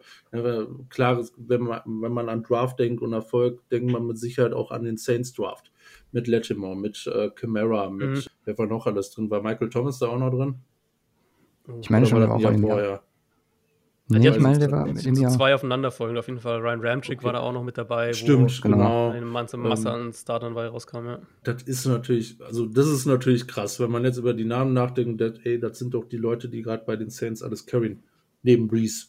Aber ähm, auf der anderen Seite denkst du, hat man so das Gefühl, oder hatte ich so das Gefühl, wenn man so durchgeht, auch weil es vielleicht so ein bisschen schwieriger nachzuvollziehen ist, wie das bei der Free Agency ist. Aber es ist schwieriger, so einen Impact zu finden bei einem Free Agent Signing. Finde ich persönlich. Ja? Also ich finde es, es kommt mir auf die Position an, so irgendwie. Mhm. Ähm, und auch auf den Markt natürlich, klar. Ich meine, dieses Jahr hatten wir halt einen sehr außergewöhnlichen Markt, was die Quarterbacks anging. Also es waren ja, ja. sehr, sehr viele Quarterbacks auf dem Free Agency Markt, die man, die man hätte haben können. Ich, also ich glaube, man muss es tatsächlich von Jahr zu Jahr betrachten. Und das mhm. Problem, finde ich, ist eben, ähm, oder, oder was man sich eben bewusst machen muss als, als GM allen voran, ist, dass du halt A, dich auf eine Draftklasse im ersten Jahr nicht verlassen solltest. Also der Impact von der Draftklasse ist halt in der Regel dann eher so in den Jahren danach und, und weniger in der Rookie-Saison, wenn wir jetzt mal wirklich so größere Sample-Size denken. Und dass du eben dich auch nicht darauf verlassen kannst, dass jetzt deine Draftklasse sitzt. Also dass deine Draftklasse, dass das jetzt eine gute Draftklasse quasi ist, weil ja. letztlich eben über einen langen Zeitraum betrachtet sind die Unterschiede nicht allzu groß zwischen den Teams, wie gut oder wie schlecht sie draften. Ähm, das sind halt so zwei Punkte. Und dann, dann ist ja eben mal der, der Kalender der NFL so, dass die, dass halt die Free Agency zuerst kommt und dann der Draft. Und ich glaube, das ist auch sinnvoller so rum, weil ich eben denke, dass du in der Free Agency klar, du kannst natürlich, gibt es dann auch diese Big Fish-Kandidaten, die dann halt äh, wirklich auch viel Geld verlangen und, und mhm. sehr, sehr teuer sind, was du nie rechtfertigen kannst, weil in der Free Agency wird jeder Spieler irgendwo überbezahlt, oder die meisten zumindest. Mhm. Aber wenn ich jetzt gerade eben zum Beispiel an so einen Jack Conklin dieses Jahr denke, wo ich sage, die Browns haben einen riesen Need auf Right Tackle und dann kriegst du halt für einen relativ fairen Deal, ähm, kriegst du halt einen, einen Jack Conklin, der mitten in seiner Prime ist, der ein sehr guter Right Tackle ist und hast halt auf der anderen Seite natürlich im Vergleich zum Draft hast du halt diese Gewissheit. Also da mhm. weißt du ja, was du kriegst. Klar, muss dann scheme-technisch auch passen. Sollte in dem Fall nicht so ein Problem sein, weil weil da auch viel Ähnliches dabei sein wird, wie das, was er in Tennessee gemacht hat. Aber du hast halt eine Gewissheit, was der Spieler kann. Und Draft zu NFL ist halt letztlich irgendwo doch auch immer so dieses, dieses äh, sinnbildliche Lotterieticket. Ja, ja, jetzt haben wir so ein bisschen die, den Draft und die, die Free Agency gegeneinander gestellt. Lass uns mal das Gleiche machen ähm, mit dem Roster, also wenn es dann denn, denn dann steht, Position Groups, also alles andere und der Quarterback selber. Ich glaube, wir sind uns alle relativ einig, dass äh, mit Quarterback klar die wichtigste Person da am Start ist. Aber man hat, wie gesagt, auch ab und zu Ausreißer. Wir Broncos und äh, Eagles angesprochen, wo es dann halt auch vielleicht durch andere Faktoren ging. Ich glaube, bei Denver, bei Denver Super Bowl Run Vielleicht dann auch eher durch die starke Defense, die dazu kam. Vielleicht kann man das auch ein bisschen mit den 49ers dieses Jahr oder jetzt im vergangenen Jahr vergleichen. Wie ist da so deine, deine Einschätzung zu generell? Ja, also Roster-Building ähm, und dann die Position. Ich finde, klar, Quarterback, also in meinen Augen, du musst halt deinen Quarterback finden. Und das ist natürlich leichter gesagt als getan. Und manche Teams äh, haben dann ihren und den haben sie dann für 10, 15 Jahre und andere Teams suchen 20 Jahre und finden ihn nie. Ähm, aber vielleicht kann man es eher so sagen, dass man, dass ich glaube, nochmal mit so mit Nachdruck, du musst ähm, irgendwo auch um jeden Preis deinen Quarterback finden, in meinen Augen. Ähm, ob das jetzt extreme Mittel sind, wie du draft, draftest halt irgendwie, so wie es jetzt die Cardinals gemacht haben, in aufeinanderfolgenden Jahren in der ersten Runde ein oder mhm. ähm, muss ja nicht immer die erste Runde sein, aber vielleicht draftest du im einen Jahr in der zweiten Runde ein und dann im nächsten Jahr nochmal in der ersten Runde ein, wenn der, wenn der davor das nicht äh, nicht das erfüllt hat, was du dir erhofft hast. Also auf der Position, das ist die eine Position, wo ich halt kategorisch sagen würde, da musst du aggressiv sein und musst halt versuchen, irgendwie ähm, den Quarterback zu finden, der, mit dem du halt nicht nur gewinnen kannst, sondern der auch wirklich einen Unterschied machen kann. Das ist, und das ist halt natürlich, das ist, das ist so die absolute, ähm, die absolute Königsdisziplin. Und wenn du das geschafft hast, dann dann funktioniert der Rest auch leichter. Klar musst du den irgendwann auch bezahlen dann, aber ähm, ein Quarterback, der halt wirklich dir pro Jahr irgendwie zwei, drei Spiele selber gewinnt oder sogar noch mehr, ähm, der macht natürlich den Rest dieser ganzen Kaderzusammenstellung wesentlich leichter auch. Und auch wenn man, äh, äh das finde ich, finde ich ja immer so äh, interessant, so diesen Faktor Quarterback und Geld. Klar, kosten, kosten eine ganze Stange Geld. Jetzt reden wir ja, gehen wir in Richtung 40 Millionen, wenn wir über Patrick Mahomes reden und das, was Dak Prescott zumindest haben möchte. Aber wenn man dann so überlegt, was viele andere Positionen kriegen, ne? wenn man sich allein nur die beiden Tackles nimmt, Ne, da mhm. kommt man, äh, da geht man mittlerweile in Sphären, wo man auch äh, für beide, wenn man, wenn man zwei Top-Leute haben will, äh, locker so viel zahlen kann wie für einen äh, Top-Quarterback. Oder, äh, oder Edge, Edge-Position ist ja der andere, auch die Cornerback-Preise sind explodiert in diesem Jahr äh, dahingehend, beziehungsweise explodiert ja alles, was der, was das Thema tatsächlich angeht. Dann, dann doch lieber für die wichtigste Position mhm. des Rosters, in Anführungsstrichen mit dem Quarterback, dann gerne doppelt so viel Geld ausgeben als zwei andere gute Spieler. Oder siehst du das eher nicht so? So diese, doch, doch. Diese, ja. dieses klassische Rookie, fünf Jahre, jetzt haben wir ein Zeitfenster, um das Roster gut zu machen und zahlen genau. nichts für den Quarterback. Also, was, ja, ganz was, genau. passt besser. Ganz genau. Ich glaube schon, dass es so funktionieren muss. Also die, der Quarterback ist halt mit Abstand das Wichtigste, wie du gesagt hast. Und der Quarterback ist halt auch der, der am ehesten individuell betrachtet auch den Unterschied ausmacht. Also natürlich ein, ein Top-Edge-Rusher, der äh, wird ja auch pro Jahr äh, mal hier und da ein Spiel gewinnen oder, oder wird ja. auch wirklich signifikanten Unterschied machen, aber halt nicht in dem Ausmaß wie ein Top-Quarterback. Und das, die Gefahr ist natürlich so ein bisschen, dass du dich selbst falsch einschätzt, also dass du vielleicht denkst, du hättest einen, einen du hättest deinen Quarterback ähm, und den dann zu teuer bezahlst. Die, das Risiko gibt es natürlich. Aber ich würde selbst dann sagen, ähm, selbst sagen wir, du hast einen Quarterback, der halt irgendwie so konstant irgendwie so der zehntbeste Quarterback ist und in einem Jahr ist er mal der siebtbeste und in einem Jahr ist er mal der zwölftbeste, dann würde ich mhm. den immer noch bezahlen und würde ehrlich gesagt auch nicht groß drüber nachdenken, weil ja. das zu finden ist so schwer und wie gesagt, also wir haben ja genug Teams in der NFL, die das über 10, 15, 20 Jahre versucht haben oder immer noch versuchen und immer noch keinen gefunden ja. haben. Also deswegen, da, das ist halt die eine Position, wie gesagt, wo ich weder an, an Capspace-Ressourcen, wenn ich einen gefunden habe, der mal mindestens irgendwie so in dieser Top 12 Richtung geht, sparen würde, noch irgendwie an, an Draft-Kapital oder sowas, sondern da, deswegen, was ich vorhin gesagt hatte, würde ich auch nie ein Team ähm, groß kritisieren dafür, dass sie, also aus strategischer Sicht kritisieren, kann natürlich beim Spieler unterschiedlicher Meinung sein, aber aus strategischer Sicht kritisieren dafür, dass sie äh, irgendwie einen Quarterback in der ersten Runde draften. Ja, wir haben jetzt das Cap-Management jetzt schon ein bisschen, ein bisschen angesprochen ist halt auch ein Riesenfaktor. Also bei uns sind da vor allem die Eagles rausgestochen, die ja letzten, ja, letzten paar Jahre schon Roster hatten, wo man immer gesagt hat, wow, vielleicht bis auf ein, zwei kleinere mhm. Schwächen, ist nicht wirklich groß. Und klar, die Patriots, die halt in wirklich fast allen Belangen, äh, als wir die Sachen so durchgegangen sind, bei uns so wahnsinnig gut abgeschnitten haben. Die haben es halt geschafft, über Free Agency und Draft, über gute Deals, auch äh, zweite Chancen und so, ähm, immer, immer mal wieder, ja, Cap Space zu generieren. Klar war auch Goodwill von Brady dabei, ist ja bekannt.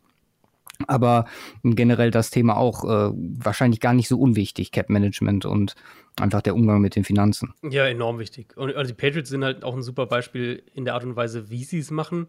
Ähm, gerade mit, also gerade was Free Agency-Verträge angeht. New England ist ja ein Team, was jetzt zum Beispiel eigentlich seit Jahren nie Top-Edge-Rusher bezahlt. Und Edge-Rusher sind halt mit die teuerste Position in der Liga, jetzt wenn wir Quarterback mal so ein bisschen ausklammern. Und das haben sie ja nie gemacht. Also sie haben einen Chandler Jones weggetradet, sie haben Trey Flowers gehen lassen. So die, die Leute, die sie hatten, die teuer hätten bezahlt werden müssen, die haben sie immer abgegeben. Ähm, was natürlich auch taktische Gründe hat. Also New England von, von der Defense her eben einfach kommen über die Coverage, ja. blitzen viel, sind in der Defensive Line, setzen eher auf, auf Defensive Linemen, die bei vielen anderen Teams so ein bisschen aus, dem, aus der Zeit gefallen sind. Also viel so Two-Gapper, ähm, eher so eher Defensive Linemen, die Platz schaffen für andere Spieler, als dass sie selber so, so Aaron Donald-mäßig äh, in die Pocket attackieren. Und mhm. das hat ihnen halt schon mal, das, das ist schon mal so, so ein Ding, wo, wo, sie einfach einen Vorteil haben. Sie bezahlen diese Leute nicht, Punkt eins. Punkt zwei, sie kriegen die Spieler, die sie brauchen in der Defensive Line, eher so flexible Spieler und dann, wie gesagt, so Two-Gapper, diese Danny Shelton-Typen, ähm, kriegen sie recht günstig, weil es keinen großen Markt für die gibt. Teams reißen sich jetzt nicht um die Spieler. Und die Spieler, die sie dann da ja abgeben, also jetzt ein Trey Flowers wäre jetzt so das, das konkrete jüngste Beispiel, ähm, die, beziehungsweise die sie gehen lassen, ähm, die bringen ihnen ja natürlich dann wiederum hohe Compensatory Picks ein. Und das, dieses Zusammenspiel, wo du eben bei den Patriots, weil jetzt diese Offseason hast du natürlich mit, mit Brady allen voran, ähm, aber es sind ja noch mehr, auch ein Jamie Collins zum Beispiel, äh, werden den Compensatory Picks einbringen. Und letzte Offseason, Trey Flowers hat ihnen einen Drittrunden-Pick gebracht, Trent Brown hat ihnen einen Drittrunden-Pick gebracht. Dann hatten sie noch zwei Sechstrunden-Picks mit, mit Compensatory. Das Jahr davor Nate Soldier und, und Malcolm Butler, beide Drittrunden-Compensatory-Picks eingebracht. Und das sind halt, so bleibst du halt äh, auch längerfristig gut, weil du eben dein Team einmal sehr individuell zusammenstellst. Du weißt genau, was für, was für Spielertypen du brauchst und die unterscheiden sich halt auch so ein bisschen vom NFL-Mainstream, der aktuell herrscht. Klar, du musst andere dann bezahlen. In Patriots stecken viel Geld in die Secondary dann umgekehrt. Aber du spielst halt auch dieses, in diesem, in diesem ganzen Rahmen, spielst du halt dieses Compensatory-Formel-Spiel auch extrem, extrem gut. Das sind die Ravens sind auch ein Beispiel dafür. Ähm, und das wiederum bringt dir halt Picks in der dritten Runde, in der vierten Runde, wo du ähm, halt auch Starter einfach finden kannst. Oder und wenn du keine Starter finden kannst, kannst du diese Picks vielleicht auch traden, um, um dann mal irgendwo hochzugehen. Oder eben für einen, für einen Veteran den irgendwie ähm, den Pick traden. Chase Winwich ist ein äh, schönes, schönes Beispiel bei den Patriots. Ich glaube, der ist in der dritten Runde gegangen. Ja ja, auch, also wie gesagt, äh, wenn man, wenn man sich so die erste Runde anguckt oder die erste Runde über die letzten Jahre im Draft, was, äh, was da ein Spieler gegangen ist, da kann man durchgehen und wird sich bei mehr als zwei, drei Leuten an den Kopf fassen und denken, wer war mhm. das jetzt nochmal? Ja. Oder noch nie von gehört. Klar, ist das, äh, ist die Wahrscheinlichkeit geringer, aber ähm, dann auf, dann ist halt echt die Frage, okay, setzte wirklich deutlich mehr oder hast, hast dieses Szenario Quarterback, jo, den haben wir jetzt am Start. Äh, den Rest, der lässt sich eigentlich irgendwie austauschen. Klar gehört dann entsprechendes Coaching dazu und so weiter, aber um insbesondere um so flexibel zu bleiben in diesem Cap-Management und dann sagen, okay, wir haben mehr Picks, äh, wir haben dadurch einfach die Chance, mhm. den richtigen dabei zu haben. Ey, wir gehen jetzt nicht 100% äh, auf einen, und hoffen, dass das der richtige ist, sondern wir sagen, okay, wir nehmen ein bisschen Discount in Kauf und äh, haben aber dafür zwei Leute und vielleicht äh, bricht davon einer durch, weil so, äh, so insbesondere dieses im Draft, ja, also das äh, ist einer mit Starterpotenzial und ähm, das ist, ja, das wird wahrscheinlich schwierig, der wird nur Ergänzungsspieler. Ja, äh, so viele Ausnahmen, die die Regel äh, ja, ja eher nicht bestätigen, tatsächlich. Ist es enorm. Und ja gut, und Tom Brady ist wahrscheinlich das äh, prominenteste, prominenteste Beispiel, was äh, späte Runden und Draft angeht, in den letzten 20 Jahren zumindest. Ich finde halt immer so gut, wie, wie teilweise dann auch äh, bei den Saints hat man ja auch, ich glaube, war es letztes oder vorletztes Jahr, wo dann teilweise auch Spieler auf dem, einfach auf dem Platz standen, wo man gesagt hat, okay, die kennt man gar nicht, aber Breeze hat sie dann irgendwie doch ans Laufen gebracht. Da kann man vielleicht jetzt schon mal so, so sagen, dass die Gewichtung Quarterback da auf jeden Fall vielleicht sogar drüber ist, weil wenn du jemanden hast, der ja sowas kompensieren kann dahingehend, dann ist es halt einfach optimal. Ähm, bei Brady zum Beispiel letztes Jahr, wo alle gesagt haben, okay, zu wenig Waffen, ist es dann vielleicht der andere Faktor. Ich denke mal, er hat schon in seiner Karriere, klar, er hatte immer Gronk und äh, auch Edelman lange Zeit, äh, Randy Moss dazu, aber er hat auch halt Spieler um sich herum besser gemacht. Und das ist halt auch, da sind wir wieder beim Thema Quarterback. Das ist einfach so ein, ein Riesending, wenn du da jemanden hast, der so viel Impact hat, auch auf, auf alles andere, was bei dir äh, sonst so rum passiert. Ja, und auch auf den Draft ja ganz direkt. Also, wenn wir jetzt einfach nur auf den Draft, also eigentlich kann man fast jedes Jahr auf, auf den Draft schauen. Du hast ja immer irgendwie dann eine Anzahl an Quarterbacks, die in Runde 1 gehen, die vielleicht ein bisschen höher ist, als sie sein sollte. Der ein oder andere rutscht dann noch in die erste Runde oder, und auch gerade so Top 10 äh, oder Top 15 vielleicht werden, werden eigentlich jedes Jahr äh, doch einige Quarterbacks genommen. Wenn du halt schon einen Quarterback hast, bedeutet das zumindest schon mal direkt, dass, dass halt gute Spieler zu dir eher durchrutschen können und, und du halt da die Chance hast, mehr, mehr Value abzugreifen, weil andere Teams halt verzweifelt den Quarterback suchen. Ähm, und ich würde halt auch fast pauschal sagen, äh, klar muss, müssen die Umstände immer stimmen und, und ähm, muss das Angebot entsprechend da sein und so weiter. Aber ich würde fast pauschal sagen, wenn ich meinen Quarterback habe und jetzt nicht wirklich der Spieler zu mir durchfällt, den ich unbedingt haben will, würde ich als Team fast immer in der ersten Runde versuchen zurückzutraden. Wenigstens irgendwie ein bisschen und gucken, dass ich irgendwie so einen Top 100, Top 120 Pick ähm, plus X dann noch irgendwie mit dazu kriege. Weil mhm. da ist halt wirklich der Value für mich da zu sagen, ähm, was, wo kriege ich Starter-Potenzial her und wo ähm, ist dann vielleicht klar, du hast, du hast nicht mehr ganz diese Auswahl und, und die, die Trefferquote sinkt natürlich auch dann, je weiter runter du gehst, aber du hast halt immer noch eine ganz gute Chance, ähm, einen guten Spieler zu bekommen. Und dann ist halt, sagen, was weiß ich, sagen jetzt mal, ob du halt Pick 15 hast oder vielleicht Pick 25, aber halt dazu noch einen Zweitrunden-Pick.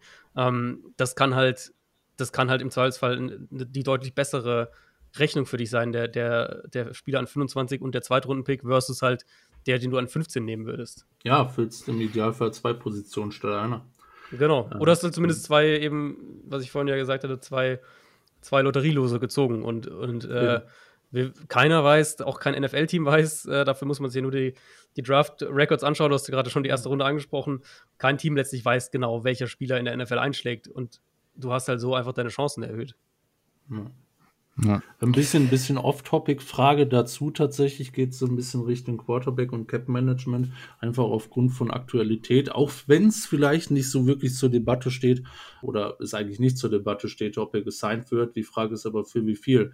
Dak Prescott, äh, Quarterback, Wert ihm, ja, also es wurde ja über 35 Millionen spekuliert. Ich denke mal, das ist wahrscheinlich die Bottomline, um die es gehen wird. Äh, das ist vielleicht sogar noch ein bisschen mehr drin. Äh, das ein Spieler, der, der für mich persönlich, deswegen frage ich, so ein bisschen äh, in die Grenze fällt. Zu dem möchte ich wirklich zahlen, weil ich ihn, weil ich ihn für so weit oben halte, dass es so wichtig ist. Oder committet man sich da zu viel? Also ich würde Dak Prescott auf jeden Fall bezahlen. Auch mhm. Selbst wenn diese 35 Millionen stimmen sollten, ähm, würde ich ihm das immer noch bezahlen. Weil, äh, es ist natürlich so gesehen ein bisschen eine, eine, eine, ungewöhnliche Situation, weil es ja sein kann, dass der Cap nächstes Jahr runtergeht durch eben ja. Corona mhm. und, und äh, Spiele ohne Zuschauer und so weiter.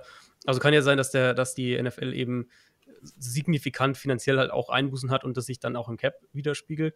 Ja. Das macht es natürlich so ein bisschen ungewöhnlich von der Situation her. Aber wenn wir jetzt mal auf diese Vertragslaufzeit dann, dann schauen, vier, fünf Jahre, die er dann kriegen wird, ähm, in diesen vier, fünf Jahren ist er ja in, in, relativ schneller Zeit ist er ja nicht mehr der, der höchstbezahlte Quarterback und dann ist er auch in relativ schneller Zeit nicht mehr der dritthöchstbezahlte Quarterback und dann ist er irgendwann nur noch der achthöchstbezahlte Quarterback. Und dann, so, also ist es ja so dieses, äh, ja, wie viel, äh, wie, wie sehr tut es uns jetzt weh, wenn wir dem jetzt 35 Millionen gehen? In drei Jahren wie gesagt, ist er halt irgendwie Platz 8, 9, 10 damit. Also ich muss ja nur jetzt auf diese Liste schauen. Ich weiß noch genau, wie, wie Garoppolo und, und Derek Carr die bestbezahlten Quarterbacks waren. Und die sind jetzt mhm. irgendwo so 11, 12 in der Liga. Also, ja, ich finde, da ist klar, man muss dann nochmal schauen, wie es von den Garantien her strukturiert ist und so weiter. Ähm, und im Fall Prescott würdest du dann vielleicht ein bisschen Cap-Hit eher noch auf die Jahre danach versuchen zu schieben oder irgendwas in der Richtung machen. Aber von der Grundidee ist Prescott halt für mich genauso ein Quarterback wie das, was ich vorhin gemeint hatte. Der ist halt mhm. 8, 9, 10, 11, irgendwo sowas in der Liga. Mhm. Ähm, und mit, dem mit der Chance auch noch besser zu sein. Und gerade jetzt auf die Situation gesehen, ähm, muss man eigentlich davon ausgehen, dass die Cowboys Offense nächstes Jahr sehr, sehr gut sein wird. Das heißt, der Preis könnte halt dann auch nochmal hochgehen. Ähm, und deswegen, also für mich, ja, würde ich den jetzt bezahlen. Plus natürlich, das darf man auch nicht vergessen, Mahomes und, und Watson ja. werden bald bezahlt. Und dann wird das ganze Gefüge wieder hochgeschraubt. Ja, und ich glaube, da reden wir dann wahrscheinlich über einen sehr deutlichen Sprung. Mhm. Ich, ja. glaube, also die werden locker die 40 Millionen knacken. Äh, zumindest meine Einschätzung äh, jetzt, weil, ja, ich, ich meine, für die Chiefs ist das wahrscheinlich der Geil für die nächsten 15 Jahre. Herzlichen Glückwunsch, Luca. Nee, ähm. ja, das ist nicht so schön als Denver-Fan. Aber bei Mahomes, ganz, also das, das finde ich ganz interessant, wenn wir über Cap jetzt sprechen, dass wenn er wirklich dann irgendwann jetzt dieses oder nächstes Jahr seinen Vertrag bekommt, mhm. Und er nicht die in die Richtung Goodwill wie, wie Brady geht, meinte nicht, dass es vielleicht für Teams auch ein, ein Punkt zu sagen, okay, kommen da erstmal dran. Also da zahlen erstmal alle Teams jetzt ab dann erstmal wieder drunter. Oder meint ihr, das wird sich äh, trotzdem weiter immer noch so hochschaukeln? Also ich denke nicht so extrem. Ich denke, also wenn jetzt, sagen wir mal, das Szenario wäre jetzt, ähm, äh, Holmes unterschreibt für 40 Millionen im Jahr, ähm, glaube ich nicht, dass, dass Prescott automatisch dann 43 verlangt oder sowas. Also wir hatten jetzt auch in den letzten Jahren einige einige neue Quarterback-Verträge, die dann nicht automatisch, äh, wo dann nicht ja, automatisch der Quarterback genau. der bestbezahlte war. Aber es schraubt sich natürlich dann perspektivisch hoch. Also ähm, dann ist vielleicht nicht Prescott derjenige, der dann Mahomes übertrumpft, sondern dann halt der, weiß nicht, der nächste Superstar dann irgendwie zwei Jahre später, der dann, der dann auf dem Weg ist, äh, jetzt gerade noch auf dem Weg ist, sozusagen in diese Riege aufzusteigen, der dann aber vielleicht in zwei Jahren auch als so ein absoluter Superstar-Quarterback gesehen wird und dann kriegt der halt vielleicht diesen Vertrag. Also ähm, ja, also Lamar Jackson wäre ja vielleicht so zum Beispiel so ein Kandidat. Also das wird, denke ich, ähm, sich dann perspektivisch schon hochschrauben, aber es wird ja auch dann der Cap wieder hochgehen. Ja. Jetzt haben wir noch drei Faktoren übrig. Hm, zwei von denen hängen, finde ich, ziemlich eng beieinander. Das Thema Culture und halt Konstanz, was Management und halt äh, Staff personell angeht. Also lass uns erstmal auf die, auf die Konstanz gehen im Management, weil das hat ja auch Einfluss auf die Themen, die wir gerade besprochen haben, mhm. Draft und langfristiges Plan. Wie siehst du das so von, von der Relevanz her, was das Ganze angeht? Klar kann man da auch natürlich wieder die Patriots, aber wenn man allgemein auf die, auf die Top 4 Teams oder Top 5 sogar der letzten Top 6, kann es wirklich weit runtergehen der letzten zehn Jahre. Guckt Patriots, Steelers, Packers, Seahawks, Saints und Ravens. Mhm. Dann sieht man, bei allen ist eine gewisse Konstanz vorhanden. Patriots ohne Frage Belichick, Steelers haben ewig mit Mike Tomlin äh, oder sind jetzt ewig schon mit Mike Tomlin am Start. Die Packers jetzt in den letzten Jahren ein bisschen was äh, gewechselt. Die Seahawks haben Pete Carroll und Sean Payton ist halt auch ja, dauerhaft bei den Saints äh, am Steuer. Meinst du, das ist wirklich so, wie es jetzt scheint, wenn man sich die sechs Teams anguckt? Oder kann man Gegenbeispiele wie jetzt zum Beispiel einen McVay, der jetzt ja relativ kurzfristigen Erfolg hatte, dann wieder ein bisschen abgeflacht ist. Was ist deine Meinung dazu? Ich denke schon, dass du kurzfristigen Erfolg auch haben kannst, ohne diese, diese langfristige Perspektive. Also das, das sieht man ja schon hin und wieder auch mal. Ähm, das mag dann an einem, an ein, zwei Spielern irgendwie liegen oder ähm, dass man halt genau diese richtigen Knöpfe immer drückt. Mal bei den Rams war es ja damals einfach dieses Goff, der halt natürlich furchtbar eingesetzt wurde, erstmal unter, unter Jeff Fischer damals noch. Und dann kommt so mhm. dieser offensive Coach, der halt wirklich einen Plan für ihn hat, der ihn ideal einsetzt. Ähm, dazu kriegt er eine unfassbar verbesserte Offensive Line und noch ein richtig gutes Receiving Core. Also da hat ja so alles zusammengepasst. Und dann hast du noch diese Defense auf der anderen Seite mit, mit Wade Phillips eben, die ja auch dann schnell ein sehr, sehr hohes Level hatte. Also da hat irgendwie alles zusammengepasst, denke ich. Und die, diesen, dieses, diesen perfekten Sturm irgendwie, den kannst du dir schon hin und wieder mal bekommen. Äh, ich glaube aber, längerfristig gedacht, geht es nur mit Konstanz. Und ich finde, da, da gibt es für mich, also da, da tue ich mich auch schwer damit, ähm, Gegenbeispiele zu finden, ehrlicherweise. Ich finde, wenn du du musst ja dann nicht nur, es geht ja nicht nur darum, dann, was wir gleich noch besprechen, eine, eine bestimmte Kultur zu installieren und all diese Sachen, sondern es geht ja auch ganz praktisch um, um Kaderplanung und, all, und alles, was damit zusammenhängt und welche Verträge du wem gibst und worauf du ähm, im Draft den Fokus richtet, was, was, deine, was deine Scouts besonders priorisiert und all diese Sachen. Und wenn du da einen, einen, sagen wir einen Coach hast, der, äh, einen Head Coach, der vielleicht reinkommt mit, einem, mit seinem Coaching-Staff und der spielt eine 3-4 Base-Defense und der will offensiv mit viel, mit 12 Personnel, also mit zwei Teile ins Spielen und der will ähm, viel in, in vertikales Play-Action-Pass-Spiel gehen und all diese Sachen. Klappt dann vielleicht nicht und nach zwei Jahren ist er weg und dann kommt einer, der äh, die Front umstellt in der Defense und der vielleicht statt Zone Coverage Man Coverage spielen will und der äh, am liebsten mit vier Wide Receivers auflaufen würde, da musst du ja deinen kompletten Kader umbauen.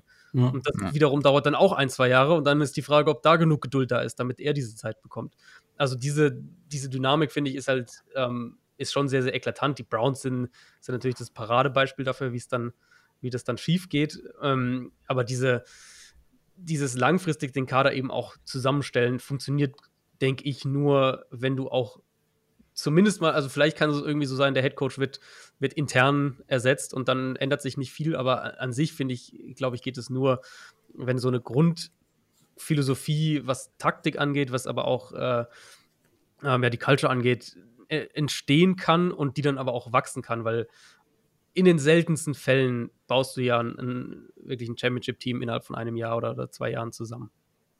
Findest du allgemein, dass Teams zu wenig Zeit geben in der NFL? Ich fand eigentlich immer, dass es in der NFL positiver ist als jetzt im Fußball. Ähm, Finde aber auch, dass in den letzten Jahren irgendwie noch mehr so eine Ungeduld reingekommen ja. ist in, in, die NFL. Es gibt natürlich auch da sehr unterschiedliche Beispiele. Also du hast die Bengals, die halt einen sehr, sehr, sehr konservativen Owner haben und da wenig, wenig Hektik auch irgendwo zulassen. Die Packers ja auch ein Team, das, das ewig äh, an, an den gleichen Strukturen festgehalten. Jetzt haben sie natürlich viel geändert, aber ähm, grundsätzlich auch ein Team, was, was lange an Strukturen festgehalten hat. Also ich finde, es gibt schon so diese unterschiedlichen Ideen, irgendwo unterschiedliche Ansätze, selbst wenn der Erfolg vielleicht mal nicht ganz so gegeben ist oder man nicht diese Fortschritte macht, die man sich hoffen würde. würde. Mhm. Cowboys waren ja auch, also die haben ja auch ewig an, an Jason Garrett festgehalten. Aber. Die Frage, ob das gut war. Genau, genau das darf man natürlich dann auch hinterfragen. Aber ich finde schon, es gibt mittlerweile auch echt einige Teams, die, die ähm, mehr zu Schnellschüssen tendieren. Aber ich finde trotzdem in der Summe ist es immer noch einigermaßen im Rahmen. Also auch wenn wir so neue Headcoaches anschauen, äh, Matt Rule in Carolina zum Beispiel, der ja einen Siebenjahresvertrag bekommt. Kyle Shanahan damals, als er, als er nach San Francisco gegangen ist, war ja auch sechs, sieben Jahre, glaube ich.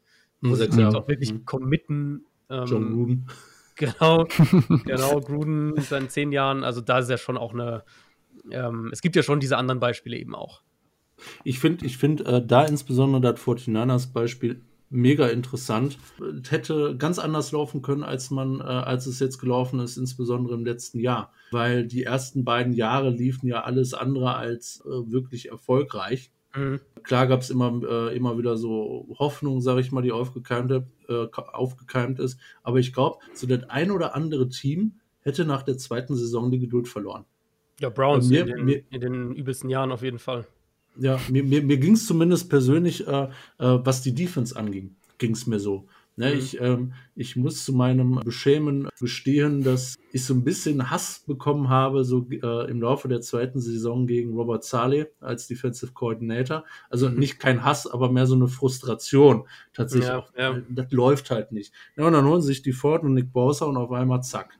Also, also nur Nick Bowser und die Ford ist jetzt auch äh, irgendwie eine schwache Aussage aber äh, weil äh, ist natürlich ein kranker Impact und, und Kevon Alexander hatten wir auch noch, meine Güte. Aber ich wäre echt mal gespannt, wenn man so diese Szenarien durchgeht. Das ist ja sowieso so eine interessante äh, Geschichte. Was wäre, wenn? Ne? Was wäre, wenn vielleicht das ein oder andere Team einem Coach ein Jahr mehr oder ein Jahr weniger Zeit gegeben ja, hätte? Ja, ne? ist super spannend, finde ich. Also ist super spannend, also in beide Richtungen eben. Ich, du hast hm. ja jetzt äh, ein Team, finde ich, das, das immer so im im Zwiespalt irgendwie steht, wo ich auch, also mein Eindruck auch ist, dass die Fanbase echt gespalten ist, sind ja die Seahawks mit Pete Carroll. Du hast halt eigentlich einen Coach, ja. der dieses Team über Jahre mit auch ganz oben nach oben geführt hat, auf jeden Fall. Und dann sicher auch eine Rolle darin hatte, die oben zu halten. Aber auf der anderen Seite kann man halt auch mittlerweile auf jeden Fall sagen, das in das Spiel zu einem gewissen Grad überholt hat, zumindest mhm. was die Offense angeht, und du dann halt eben hinterfragen kannst, sollte nicht noch mehr drin sein, wenn du einen der zwei, drei besten Quarterbacks der Liga hast und, und müsste, dann nicht, müsste man nicht eigentlich noch mehr fordern von dem Team als das, was sie jetzt im Moment spielen. Mhm, auf der anderen Seite natürlich, wenn du den entlässt und das kann halt auch komplett schief gehen. Also dann ist der Nachfolger vielleicht irgendwie ein totaler Flop und plötzlich stehst du da und äh, musst alles wieder, musst irgendwie die Scherben davon wieder zusammenkehren. Also finde ich super spannend, gerade eben auch, wenn wir es dann, das Beispiel, was du jetzt gerade gesagt hast, auf die, auf die Coordinators ausweiten. Ja, mhm. konkretes Beispiel jetzt dieses Jahr, wenn wir in der Division bleiben, Vance Joseph in Arizona, die ja. war furchtbar letztes Jahr. Jetzt haben sie die, die Offseason, abgesehen vom Hopkins Trade, haben sie die Offseason im Prinzip nur in die Defense investiert.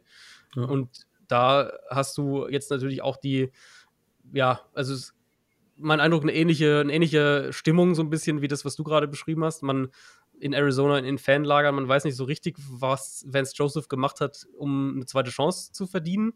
Mhm. Auf der anderen Seite hast du eben, wenn das jetzt mit den, mit den Mitteln, die er jetzt hat, wenn es dann deutlich besser wird, kann man natürlich auch sagen, gut, es war vielleicht die individuelle Qualität einfach nicht da. Ja.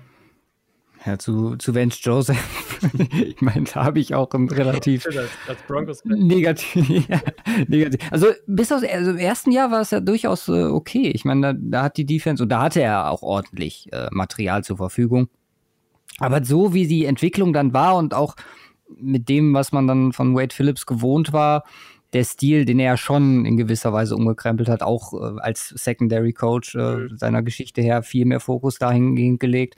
Und äh, Wade hat uns ja vor zwei Wochen erzählt, dass äh, eigentlich geht nichts ohne, aber er rusht generell lieber. Also, dass er da auf jeden Fall seinen Fokus setzt. Und das äh, hat man auf jeden Fall gemerkt, weil das, das Roster halt auch da dahingehend ausgerichtet war in Denver. Er, oder wie du schon sagtest, da muss man, muss man halt das Roster umkrempeln. Genau. Und das ist halt ein großes Problem an der Stelle. Ja, es ist äh, super spannend, dass du den Vergleich gerade bringst, weil jetzt die Cardinals ja an sich auch eher in die Front investiert haben. Genau. Also die, die Secondary, also oder Cornerback zumindest, ist ja so mit der dünnste Part in, dem, in dieser Defense mittlerweile. Also da haben wir viel mhm. die D-Line gesteckt, dann ist Isaiah Simmons eben als so eine Allzweckwaffe irgendwie einen zweiten Edge-Rusher mit Devon Kennard geholt. Das ist ja schon alles eher so in die, in die Front irgendwo gegangen. Ähm, mhm. Also eventuell auch da ein Umdenken, man weiß es ja nie so genau. Ja. Ja, lass uns mal zum Thema Culture gehen, bevor wir dann zu den, ich meine, die Coaches sind äh, eh dauerhaft am Start jetzt hier, aber so allgemein, Stimmung im Lockerroom, man hat das, finde ich, gerade bei den Eagles äh, so ein bisschen gemerkt, bei deren Run, dass er so, okay, Wentz ist jetzt verletzt, wir, wir raufen uns jetzt zusammen. Mhm. Klar, die, die allgemeine Culture, die, wie, wie ich schon sagte, sehr mit der Konstanz zusammenhängt, so wie man es von den Patriots hört, do your job, was sich über Jahre etabliert hat und halt auch über Konstanz sich, Seahawks auch ein gutes Beispiel, wo Spieler einfach ankommen und wissen, was Sache ist, einfach weil sie von den Spielern, die schon länger da sind, ja, gewisse ja, Gewohnheiten, gewisse Art und Weisen äh, übernehmen können. Wie glaubst du, ist so ein ja, so eine Culture einzuschätzen im, ja, im Vergleich zu, wenn man zum Beispiel zum neuen Head Coach oder einen neuen Room kommt oder einen neuen Defense Room, wo dann einfach gerade ein Wechsel stattgefunden hat. Also generell Culture würde ich sagen, ist, ist enorm wichtig. Es ist natürlich unfassbar schwer zu, zu analysieren, zu quantifizieren und von außen betrachtet. Also nicht mhm. unmöglich, also nicht, es ist im Prinzip unmöglich. Es ist nicht schwer, ja. es ist unmöglich. Wir können es nicht machen. Ich finde es immer super spannend, wenn man dann eben mit Leuten spricht, die das erlebt haben. Ich habe vor zwei Wochen, glaube ich, habe ich fürs Boxen ein, ein Interview mit JT O'Sullivan geführt. Der, Sehr cooles Interview. Dankeschön, Kann man nur empfehlen. Dankeschön. Ähm, der natürlich unfassbar viele Quarterback- und, und Lockerrooms kennengelernt hat, mit, ich glaube, elf Teams in der NFL oder was der hatte. Also wahnsinnig viel rumgekommen ist. Und der hat halt auch was gesagt, was bei mir hängen geblieben ist, eben gerade zu dem Thema, weil er halt auch gesagt hat, für ihn waren die Patriots da das auffälligste Team wo eben so Sachen wie dieses Morgen-Meeting, wo manche Coaches halt irgendwie nur drei Minuten reden oder fünf Minuten reden, ähm, unter der Woche zwischen, also in der, in der Saison ähm, zwischen Spielen, steht Belichick halt irgendwie eine halbe Stunde da vorne und, und hält erstmal seine komplette Ansprache für Offense, für Defense und für Special Teams und zwar nicht nur irgendwie Phrasen, sondern geht in, ins Tape und hat zu allen Mannschaftsteilen irgendwas zu sagen. Und es gibt eben auch kein, es gibt keine Schonfrist sozusagen. Also auch er hat es so gesagt, auch, auch künftige Hall of Famer werden dann eben vor ähm, vor dem versammelten Raum und im Zweifelsfall auch mal vor den Rookies oder was auch immer, werden die dann halt auch mal zur Sau gemacht, wenn sie Mist gespielt haben. Und das ist eben eine Kultur, die natürlich eine enorme Spannung aufbaut, permanent, die mhm. mit Sicherheit auch nicht leicht ist, da drin zu funktionieren, was glaube ich auch, hat, hat er auch dann so gesagt, was, und das, das kann ich mir auch sehr gut vorstellen, was auch zu einem gewissen Grad eben zu diesem, zu diesem Effekt führt, dass eben Spieler, wenn sie aus New England dann weggehen, wie so eine Art Befreiung irgendwie so ein bisschen beschreiben und, und, und dieses, ich will, ich will wieder Spaß, irgendwie ähm, einfach nur Spaß haben am Spiel und so weiter. Also ich, ich glaube schon, New England, klar, du gewinnst halt viel, da kommt der Spaß dann her. Aber diese, die Arbeit unter der Woche ist, denke ich, bei den Patriots kein großes Vergnügen. Und das ist natürlich die Kultur, die Belichick da irgendwo auch aufgebaut hat. Das Problem damit ist, und ich vermute, das ist auch ein Grund, warum so viele Coaches aus diesem Tree dann, äh, die unter Belichick gearbeitet haben, dann anderswo nicht funktionieren du kannst es halt nicht einfach kopieren. Weil Belichick mhm. hat halt dieses Standing, wenn Belichick eben vor dem versammelten Raum irgendwie Brady oder was weiß ich wen oder einen Darrell Reeves damals oder sonst wen irgendwie zur Sau macht ähm, oder halt, sagen wir mal, kritisiert, dann mhm.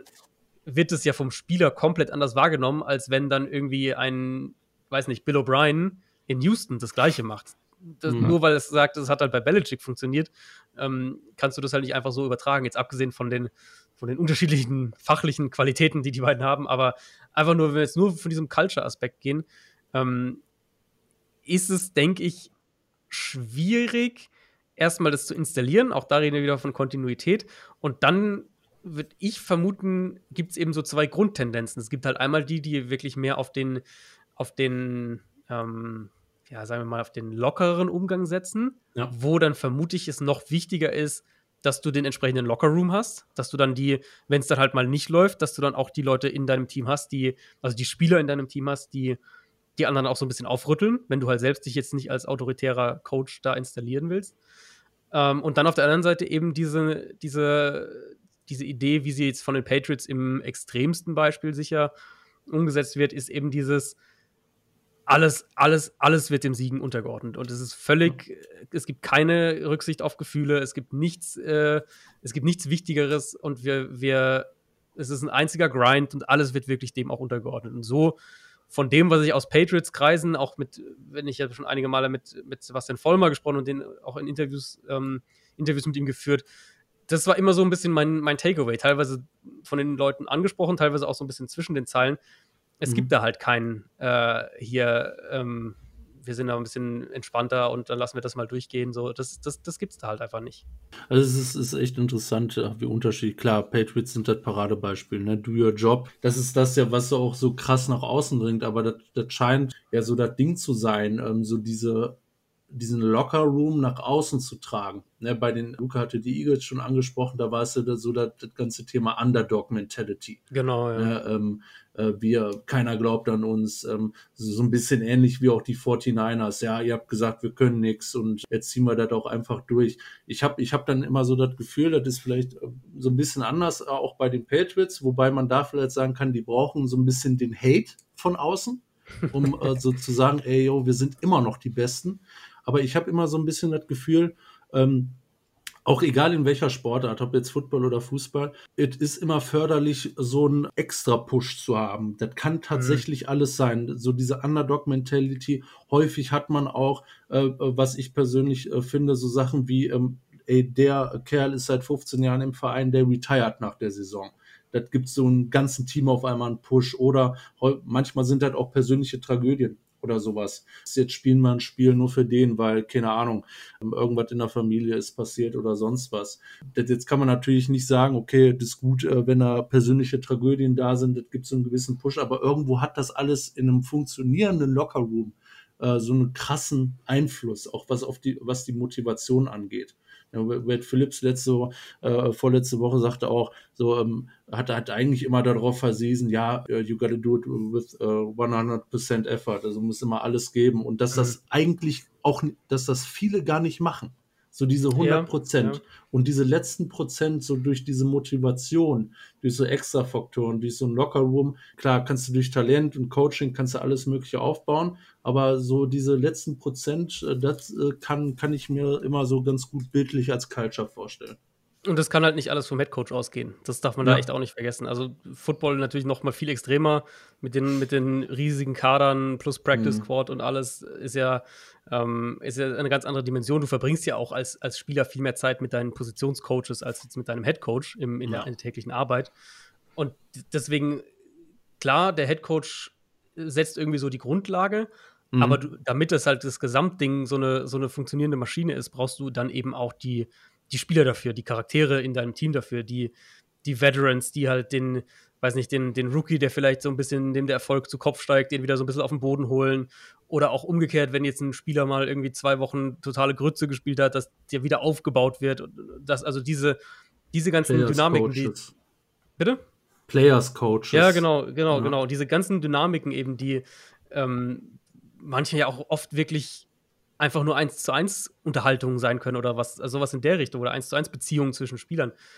Das kann man, wie gesagt, nicht von außen analysieren, mhm. aber ich halte es für extrem wichtig und ich würde auch behaupten, dass du, dass du in der NFL, um Erfolg zu haben, ähm, diese, diesen, diesen Lockerroom eben auch, auch brauchst. Und ich finde, man merkt es auch teilweise bei Teams, wenn, wenn entsprechende Spieler wegbrechen.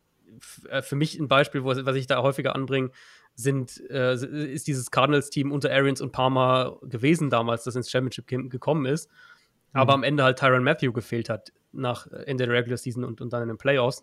Und du hast diesem Team einfach angemerkt, dass da ein Spieler fehlt, der, der die Spannung hochhält, der das Team mitreißt. Jetzt mal nicht nur, was die sportliche Qualität angeht, sondern eben auch wirklich mhm. die, die, diese emotionalen ähm, Aspekt. Und das kannst du halt nicht, das kannst du nicht faken als Spieler und das kannst du, glaube ich, auch nicht einfach äh, irgendwie kopieren oder, oder, oder anderweitig großartig ausgleichen.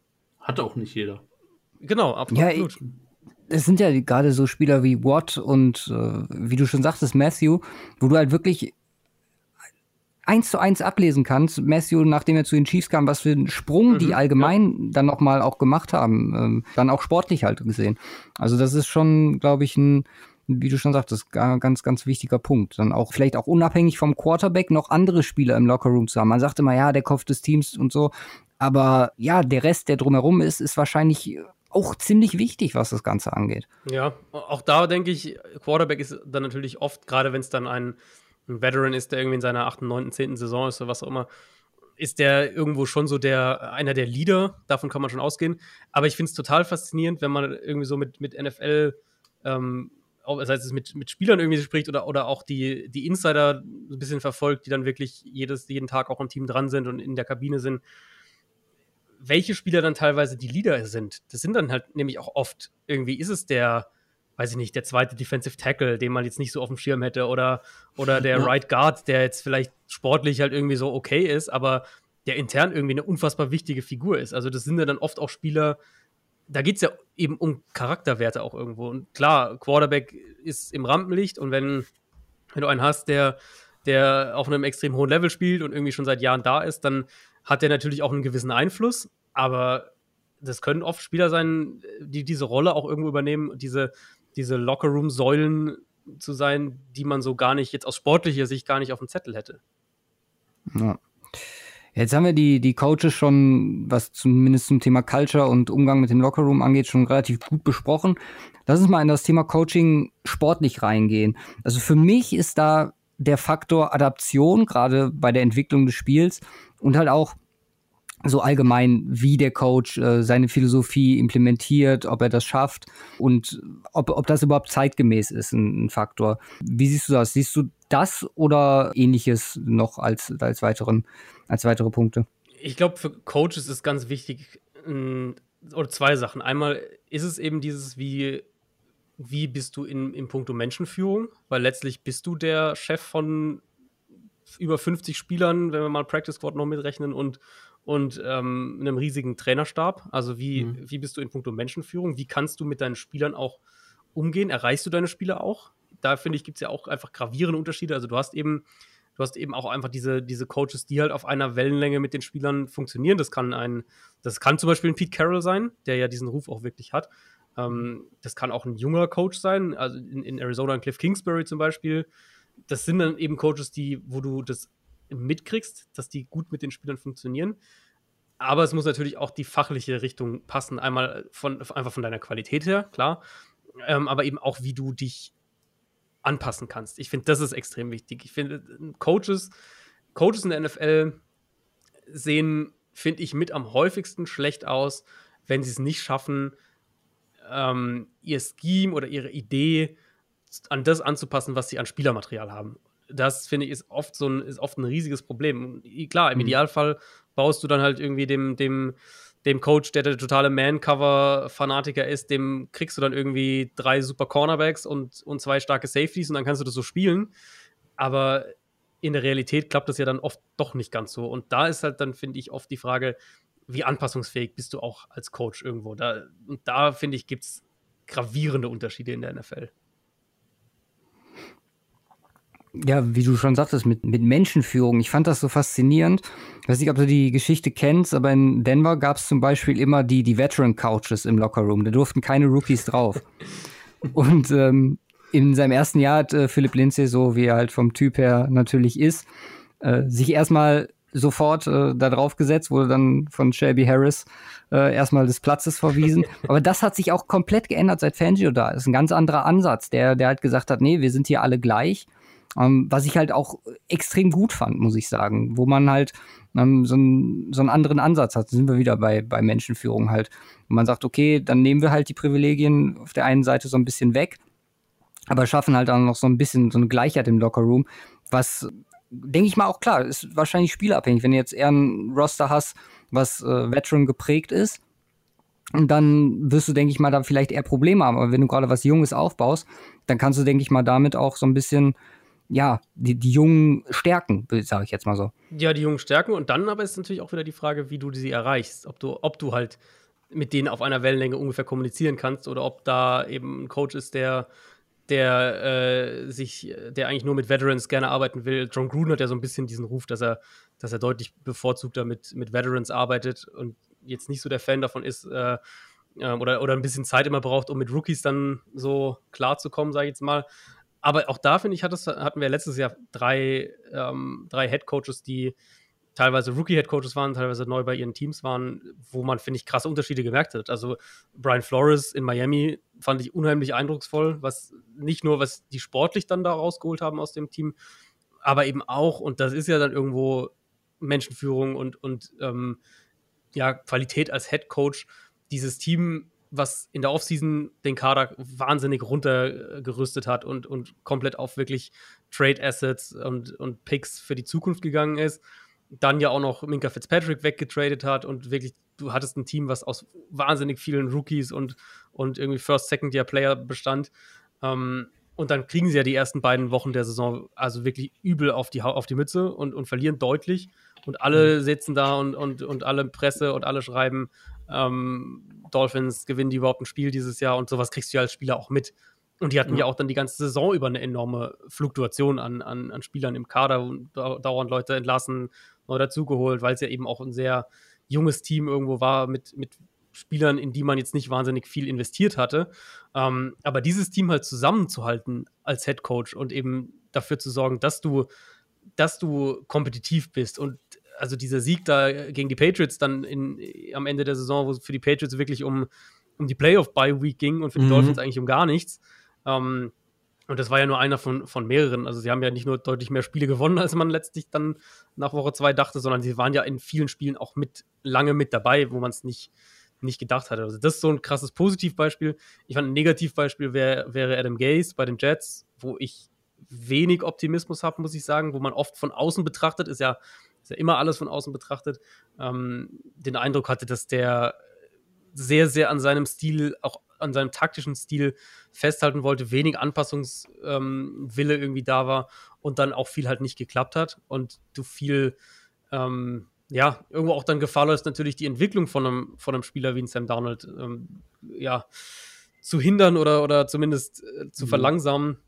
Um, ähm, und dann eben Kingsbury in Arizona, wo ich eben fand, dieser Fortschritt war deutlich zu sehen, dass du einen Coach hast, der kommt in die Saison, will eigentlich mit vier Wide Receivern viel spielen, den Ball möglichst viel werfen und so weiter und hat dann halt gemerkt, das funktioniert mit diesem Kader nicht. Er hat nicht die Receiver dafür, er hat nicht die Offensive Line dafür. Murray war noch überfordert damit am Anfang der Saison. Und dann haben sie ja umgestellt, haben deutlich mehr mit drei Receivern, irgendwann auch mit zwei Titans gespielt. sind den Ball viel mehr gelaufen. Und in dem konkreten Fall weiß ich es auch, dass es eben auch viel auf, ähm, auf Meetings mit den Spielern zurückgeführt hat. Also das zurückzuführen war, dass, dass eben Spieler Kingsbury gesagt haben, ähm, in, in Meetings, also natürlich jetzt nicht vor dem ganzen Team, aber halt in, in kleineren Meetings, ein Larry Fitzgerald oder so, gesagt hat, hier Coach, pass auf, wir glauben, das funktioniert nicht, wollen wir nicht mal das versuchen? Und da eben den Mut als Head Coach zu haben, dass man sagt, ich weiß nicht alles, ich habe nicht auf alles die Antwort irgendwie, sondern ja. ich bin anpassungsfähig. Ich glaube, das ist eine ganz, äh, gerade für junge Head Coaches oder für, für neue Head Coaches, eine ganz, ganz wichtige Qualität. Ja, wir haben ja eben schon so Quarterbacks als gar nicht unerheblichen Faktor identifiziert. Meinst du Coaching, du hast McVay angesprochen, vielleicht, ja klar, Peterson dann auch äh, bei, den, bei dem Eagles Run ähm, oder auch die Saints, die klar Kombination von ähm, Peyton und Breeze jetzt dauerhaft hatten. Meinst du, man kann mit Coaching unzureichendes Quarterback-Play auffangen, um trotzdem, ja, den großen, ganz großen äh, Erfolg zu schaffen? Zu einem gewissen Grad glaube ich das schon, ja. Zu einem gewissen Grad glaube ich das schon, wenn man einfach schaut, was heute in der NFL gespielt wird im Vergleich zu vor 10 Jahren, vor 20 Jahren, vor 30 Jahren, ist ja schon viel wesentlich Quarterback-freundlicher. Also wenn wir von einem konstanten Anstieg für viele Teams, was Play-Action angeht, ähm, Run-Pass-Options, mhm. solche Sachen, wo du als Quarterback eben sei es jetzt nur die Hälfte des Feldes lesen musst oder irgendwie nur ein, zwei Verteidiger lesen musst, also eben keine, keine Full-Field-Reads durchführen musst, da sind ja schon mehrere Sachen, wo es das Spiel für den Quarterback leichter geworden ist. Ähm, dann je nachdem, was für, was für eine Philosophie man hat, wenn wir jetzt die, die Spread-Teams anschauen, sowas wie die Chiefs oder ähm, ja, auch das, was Arizona letztlich, denke ich, machen will unter Kingsbury oder auch zum Teil die Steelers machen, ähm, eben dieses, die, die, die Defense wirklich auch in die Breite ziehen, wo wir jetzt mittlerweile auch sagen können, je, je mehr Teams da aus, aus Empty-Formationen, also ohne Running Back im Backfield spielen, desto leichter ist es, eine Defense zu, zu lesen, weil du wirst weniger geblitzt. Ähm, die Coverages sind weniger komplex, einfach weil die Defense ja deutlich mehr vor dem Snap zeigen muss, wenn sie die komplette Breite des Feldes abdeckt, als wenn eben alle Spieler in der Box irgendwie stehen.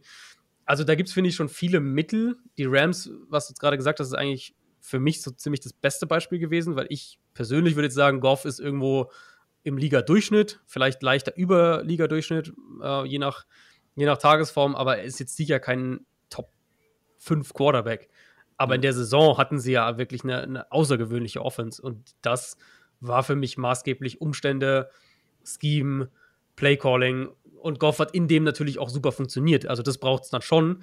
Aber du kannst zumindest mal einzelne Saisons haben, wo ein Quarterback deutlich über seinem individuellen Level spielt, ähm, bedingt eben durch das, was er, was um ihn herum ist. Andy Dalton hat ja zum Beispiel auch mal in, in Cincinnati 2015 das, ja. das wäre wieder der Bogen ganz zum Anfang unserer Unterhaltung, äh, wo er eine, eine, wahnsinnig gute Saison gespielt hat und sich dann halt verletzt hat. Und dann die, die Bengals-Saison so ein bisschen den Bach runterging. Aber diese, diese durchschnittlicher Quarterback spielt wie ein Top 5 Quarterback oder hat, oder zumindest sieht aus wie ein Top 5 Quarterback. Das kannst du für einzelne Saisons, denke ich, schon immer wieder kreieren. Ist halt schwer, das zusammenzuhalten, weil ähm, du selten diese idealen Umstände lange aufrechterhalten kannst. Ja.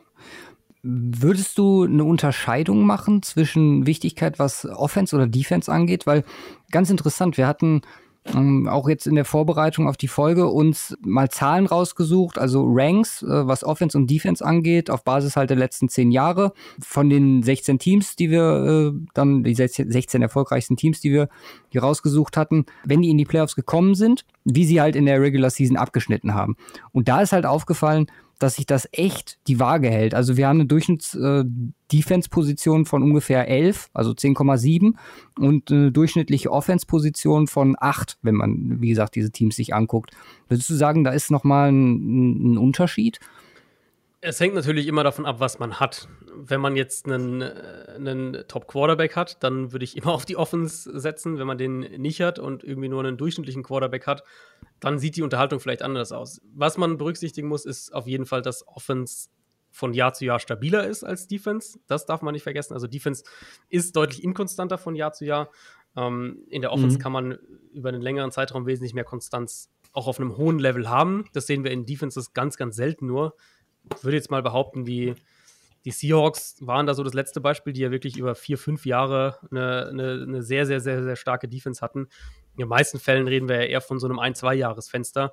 Also Jaguars, äh, Bears, so diese Defenses, die für ein, zwei Jahre sehr gut sind und dann halt wieder ähm, ja so ein bisschen, bisschen einbrechen. Das muss ja nicht gleich sein, dass du dann irgendwie die schlechteste Defense bist, aber halt von diesem dominanten Level irgendwo auf Platz 10 oder sowas zurückfällst. Und offensiv ist da wesentlich mehr Konstanz drin.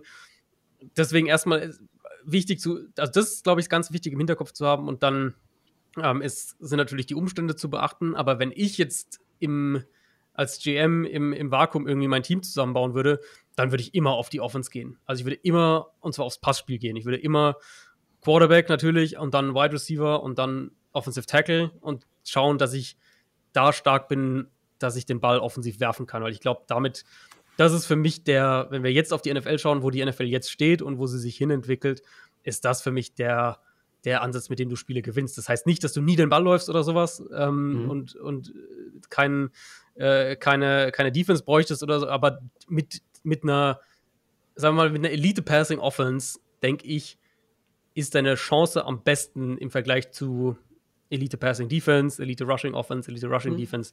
Deswegen wäre das auf jeden Fall mein Fokus. Meinst du, wir werden nochmal eine Renaissance vom Run-Game erleben oder glaubst du, dass sich das jetzt wirklich dauerhaft, äh, also klar, wir hatten ja klar, die Vergangenheit ist sehr run-heavy gewesen und jetzt in den letzten Jahren oder ja schon, schon etwas länger geht es halt wirklich komplett Richtung Pass. Glaubst du, dass sich das ähnlich wie, wie diese Fünf-Jahres-Circle mit den, äh, mit den Teams, dass sie mal fünf Jahre gut sind, mal fünf Jahre schlecht, dann, wie gesagt, wenn sie einen neuen Quarterback brauchen, wieder rebuilden müssen. Glaubst du, dass sich das nochmal ändern wird oder glaubst du, wir werden jetzt erstmal für ganz, ganz lange Zeit äh, uns Richtung Pass-Game orientieren? Ich denke, das ist, das ist die Realität, ja. Dass, wir, dass es mhm. Richtung Pass-Game gehen wird. Ich glaube, dass die beiden mittlerweile in puncto Effizienz einfach die Schere ist so weit auseinandergegangen und geht immer weiter auseinander. Also, dass das Passspiel deutlich effizienter ist als das, als das Run-Game. Und selbst ja in, in so Sachen, wo man dann irgendwie noch vor ein, zwei Jahren vielleicht gesagt hätte, ähm, da hat das Run-Game irgendwie einen Value, was weiß ich, sagen wir, die Uhr runterlaufen lassen, wenn du spät führst im Spiel, solche Geschichten. Selbst da kann man ja mittlerweile sagen, eigentlich ist es doch auch besser, wenn du da den Ball wirfst. Natürlich ist immer vor dem Hintergrund, dass du das auch kannst, dass du jetzt nicht irgendwie eine grottige Passing-Offense hast, das ist auch klar. Aber für mich von dem, also einmal was die Effizienz angeht und aber eben auch was die Entwicklung in der Liga angeht, wo, wo Offenses so hingehen, kann ich mir das eigentlich nicht vorstellen. Und klar, es gibt dann die Theorie, dass, dass man sagt, irgendwie, ja, jetzt werden, jetzt werden Defenses immer leichter und, und es wird, äh, werden immer mehr mit, mit fünf und dann irgendwann mit sechs Defensive Backs gespielt. Kann man dann nicht irgendwann, äh, kommt irgendwie wieder so ein Team, was mit dem Fullback und, und dem Powerback da irgendwie durchwalzt. Vielleicht gibt es das irgendwie in, in, in Abstrichen dann mal, aber ich glaube halt, es wird trotzdem nicht effizienter sein als das Passspiel. Deswegen, Big Picture, würde ich sagen, Passspiel. Trotzdem muss man natürlich auch sagen, es gibt auch da, ähm, es, es, ist nie schwarz-weiß, das, das darf man auch nicht vergessen. Und wir haben ja jetzt das, das faszinierende Beispiel mit den Ravens, ja. die in puncto Effizienz mit ihrem Run-Game, ich glaube, ich weiß nicht, nach Expected Points Added war es, glaube ich, äh, besser als irgendwie so grob die Hälfte der Passing Offenses der Liga, was die im Run-Game gemacht haben. Ja. Wird auf dem Level natürlich auch nicht bleiben, aber das ist natürlich ein super spannender Ansatz, wo man sagen kann, ähm, oder wo man noch unterstreichen kann, es gibt nicht den einen richtigen Weg. Also es, es gibt nicht den einen richtigen Weg. Und wenn du den einen Ausnahmespieler wie Lamar Jackson hast, der den Ball werfen kann und der aber halt als, als Runner ein absoluter X-Faktor ist, dann absolut bau um den die Offense auf und, und schau, wie weit du kommen kannst. Und letztes Jahr, auch wenn sie dann in den Playoffs äh, so ein bisschen sang- und klanglos ausgeschieden sind, aber insgesamt auf, aufs Jahr betrachtet war das ja eine, eine unfassbar starke Offense. Und da haben wir ja immer so, immer ja, so ein paar Ausreißer. Ne? Cam Newton hatten wir auch. Mhm. In dem Jahr, jetzt haben wir, jetzt haben wir Lamar Jackson, aber es hält sich halt echt in Grenzen, wenn man so genau, überlegt. Ja. Also diese, diese wirklich, jetzt wird halt viel gesagt, so Richtung Dual Threat Quarterback, auch Kyler Murray hat man ja drüber gesprochen, aber da geht klar, kannst du scramblen und äh, hier und da, aber es geht ja doch äh, dann schon stark äh, in Richtung Passing Game, als dass man jetzt äh, äh enorm viel wascht mit dem Quarterback. Auch bei einem, ja, äh, ja. Ähm, auch wenn man es vielleicht, äh, aber wie gesagt, der, der Spieler muss halt passen, ne, damit man es einbauen kann. Ne? Josh Allen zum Beispiel, den muss man irgendwie mit beiden Punkten einbringen. Ne? Wenn man den jetzt irgendwie hinten drin stehen lässt und sagt, ey, Passing Game ist das Ding und jetzt müssen wir ja mal passen, äh, mit dem, dann wird das halt auch nicht funktionieren, als wenn man Patrick Mahomes da hat. Ja, ja, das stimmt. Da, da ändert sich auch die Quarterback-Position irgendwo. Das, das mhm. spielt, denke ich, schon eine Rolle. Also ich will jetzt nicht sagen, dass, die, dass der Pocket Passer ausstirbt, weil ich kann jetzt nicht auf der einen Seite sagen, das Passspiel wird immer dominanter und dann stirbt aber der Pocket Passer aus. Ja. Also beides funktioniert ja nicht, aber ich sehe schon den Trend immer mehr und das ist ja auch dieser der Einfluss, der einfach vom College dann in die NFL kommt, dass du eine gewisse Mobilität haben musst und dass du eben auch eine gewisse Fähigkeit haben musst, Plays zu kreieren. Auf die eine oder andere Art und Weise. Holmes ist da natürlich das absolute Paradebeispiel im Moment, der in der Struktur der Offense wahnsinnig gut ist, aber halt auch selber, ähm, selber Offense kreieren kann. Ich glaube, im Idealfall geht Murray irgendwann auch mal in diese Richtung. Quarterback-Typ ja. eben kann in der Struktur sehr gut sein, aber kann halt auch außerhalb der Offense, äh, außerhalb der Offense-Struktur, außerhalb des Playdesigns, wenn das Playdesign zusammenbricht, kann halt was kreieren. Russell Wilson ist natürlich ein weiteres Sahnebeispiel dafür, der seit Jahren das auf einem extrem hohen Level macht. Ähm, aber wie du schon gesagt hast, die Offense ist halt nicht um die Rushing-Qualität des Quarterbacks aufgebaut. Das ist halt, das wäre ja jetzt dann nur, ja, nur die Ravens Offense. Aber ich denke schon, mhm. so diesen, diesen ganz prototypischen Pocket Passer, den werden wir immer weniger sehen, einfach auch, weil er immer weniger aus der NFL kommt, äh, aus, aus dem College in die NFL ja. kommt. Also selbst ein Joe Burrow jetzt, der jetzt äh, aus, aus, von LSU als Nummer 1 Pick kam, ist ja einer, der gegen Pressure und, und auch wenn er sich, wenn er in der Bewegung ist und so weiter, der außerhalb der Pocket auch Offense kreieren kann. Da wird's eher, da ist eher Tour so ein bisschen für mich der, der spannendere Kandidat, weil das ist für, für mich eher so der, von den Quarterbacks, die jetzt in Runde 1 dieses Jahr gedraftet wurden, wäre so eher der, der klassischere Pocket Passer. Hm. Ja, wir haben jetzt elf Faktoren, vielleicht die das Roster-Building dann noch mal so ein bisschen auseinandergenommen, besprochen. Was ist denn euer Fazit?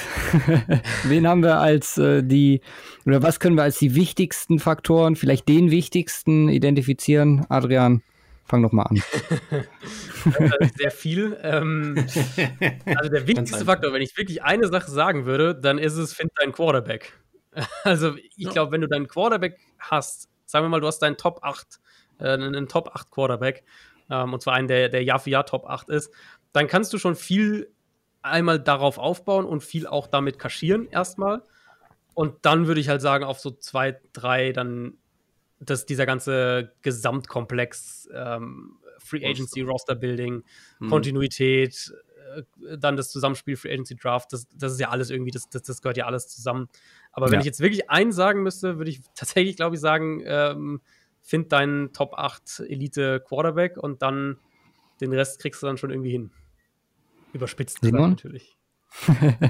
Ja, also ich, ich, muss, ich muss mich ja jetzt an unser, äh, wir haben ja ein schöne, schönes Szenario aufgebaut, wie wir zu den Kriterien kommen und haben so ein bisschen bewertet und so ein bisschen Zahlenkram haben wir ja doch gemacht.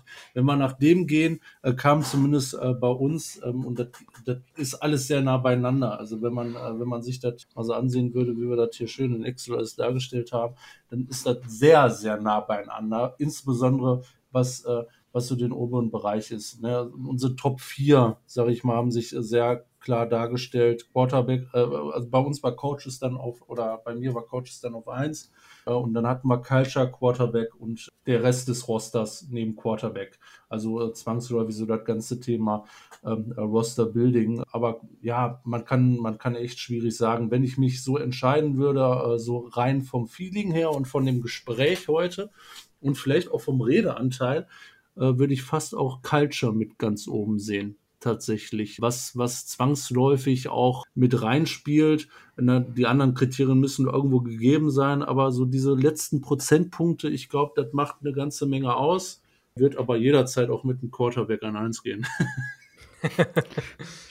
ich glaube, dass die, die ganz große Quintessenz, die wir ziehen können, ist einfach, dass es so ineinander verschwimmt, Mhm. Weil das alles irgendwie aufeinander aufbaut, eine vernünftige äh, Konstanz in Verbindung mit Culture hat vielleicht auch Vorteile dann bei der Findung des Quarterbacks.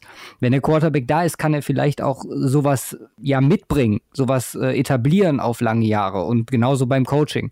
Deswegen, also denk mal schon, dass man da sich auf so die, die drei Punkte Coaches, Culture und vielleicht Quarterback jeweils ungewichtet einigen könnte, oder? Ja, also wie du gesagt hast, alles spielt irgendwo zusammen, weil als Coach mhm. hast du vermutlich nicht die Zeit, eine Culture zu installieren, wenn du deinen Quarterback nicht findest, weil du nicht ja. genug Spiele gewinnst und dann bist du irgendwann ja. weg.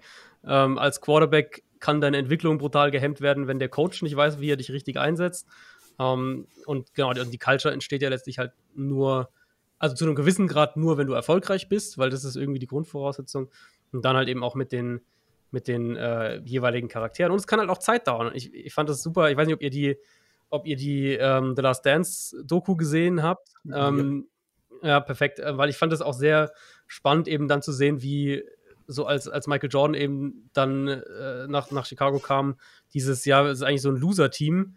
Ähm, wir müssen erstmal auch irgendwo so die, die, diese Kultur erstmal aufbauen, diese, diese Gewinnerkultur so ein bisschen. Ja. Ähm, und das, glaube ich, lässt sich schon auch auf die, generell auf die Sportwelt irgendwo und, und aber auch gerade eben auf diese US-Sportwelt, wo es ja eben ja. keine, keine Auf- und Absteiger gibt und keine, ähm, jetzt nicht diese Teams, die sich irgendwie kilometerweit im Abstand an der Spitze festgesetzt haben und quasi uneinholbar sind, ähm, sondern wo es ja auch so einen gewissen, einen gewissen Turnaround immer gibt. Aber wenn du dann halt ein Team hast, was jetzt irgendwie trotz dieser ins System eingebauten Chancengleichheit eben lange nicht, nicht erfolgreich war, dann de denke ich schon, dass da was dran ist, dass so eine Franchise erst wieder auch lernen muss, erfolgreich zu sein. Und das eben wiederum dauert halt auch Zeit. Ja. Sehr schönes Schlusswort. Ich glaube, wir haben das Thema ganz gut dargestellt. Ich glaube, ihr habt schon mit der Saisonvorschau angefangen, wenn ich mich nicht täusche. Äh, genau, wir haben diese Woche im Podcast mit der NFC South angefangen. Ja, wir starten nächste Woche ja. rein, gucken uns auch die Divisions an. Ja, wo findet man euch? Ich meine, wer kennt den Downset Talk nicht? Man, bist ja fast der bunte Hund äh, der deutschen NFL-Football-Welt. Äh, Sag doch mal kurz, äh, wo man euch finden kann, dich und Christoph und dann auch vielleicht dich persönlich. Genau, also äh, Podcast Down the Talk findet ihr, wenn ihr einfach Down the Talk eingebt. Twitter, Instagram, Facebook, YouTube. Ähm, auf YouTube machen wir auch manchmal Videoformate, das heißt da auf jeden Fall auch gerne abonnieren. Äh, ich, mich findet ihr bei Spox, bei The Zone, wie gesagt, eben bei allem, was im Podcast, äh, im Podcast passiert und auf Twitter bin ich, ich bin mittlerweile auch auf Instagram, ähm, aber auf Twitter bin ich am aktivsten auf jeden Fall. Da findet ihr mich unter adrianbb89. Perfekt. Instagram ist ein gutes Stichwort. Haben wir auch seit drei Wochen. Hm. Um, ähm, und ich vergesse es immer wieder zu erwähnen. Deswegen gut, dass du es gesagt hast. Ja, vielen, vielen Dank, dass du da warst. War eine super, super Folge. Hat äh, mega Spaß gemacht. Ja. Toller Input. Und äh, gerne wieder. Sehr gerne, ja. Sehr gerne. Hat mir Spaß gemacht. So. War ein sehr gutes Gespräch mit Adrian, finde ich. Fand ich. Jo. Ich glaube, wir haben da. Ja, genau haben da einiges äh, gut untergebracht. Ich denke mal, dass wir ja auch ein State of the Week drin hatten, ne, mit unserem äh, Vergleich Offense-Defense. Der zählt dann auch für diese Woche einfach. Eine, eine genau. quasi. Ja, powered by, by Simon, State of the Week diese Woche. Nee, ähm, wie schon angekündigt, jetzt eben, wir werden nächste Woche mit den Division Previews starten. Und ihr könnt euch überraschen lassen, in welche Richtung es dann geht, also mit welcher Division wir anfangen. Ich denke, wir werden unser altbewährtes System vollführen. Ja, die, die uns schon länger zuhören, die kennen das ja mit unserem Punktesystem. Die anderen werden es kennenlernen. Und ja, könnt ihr euch nächste Woche drauf freuen. Ich würde sagen, wir hören uns dann. Macht es gut. Ja, würde ich fast sagen. Bitte? Nach, nach die drittbeste Zeit im Podcast-Jahr nach Season und Draft. Die, Vorbere äh, die Vorbereitung auf die Saison. Ja, viel bleibt dann aber auch nicht mehr. Richtig. aber es ist trotzdem geil. ja, das stimmt. Um, von daher, wie gesagt, lasst euch, wenn ihr jetzt vielleicht zu dem Part mit Adrian geskippt habt, hört euch vielleicht nochmal den ersten Teil der Folge an. Wie gesagt, einiges Wichtiges dort genannt worden von uns. Um auch einfach mal ja, was, wo man so ein bisschen drüber nachdenken kann. Ansonsten bleibt gesund und wir hören uns nächste Woche. Haut rein. Peace.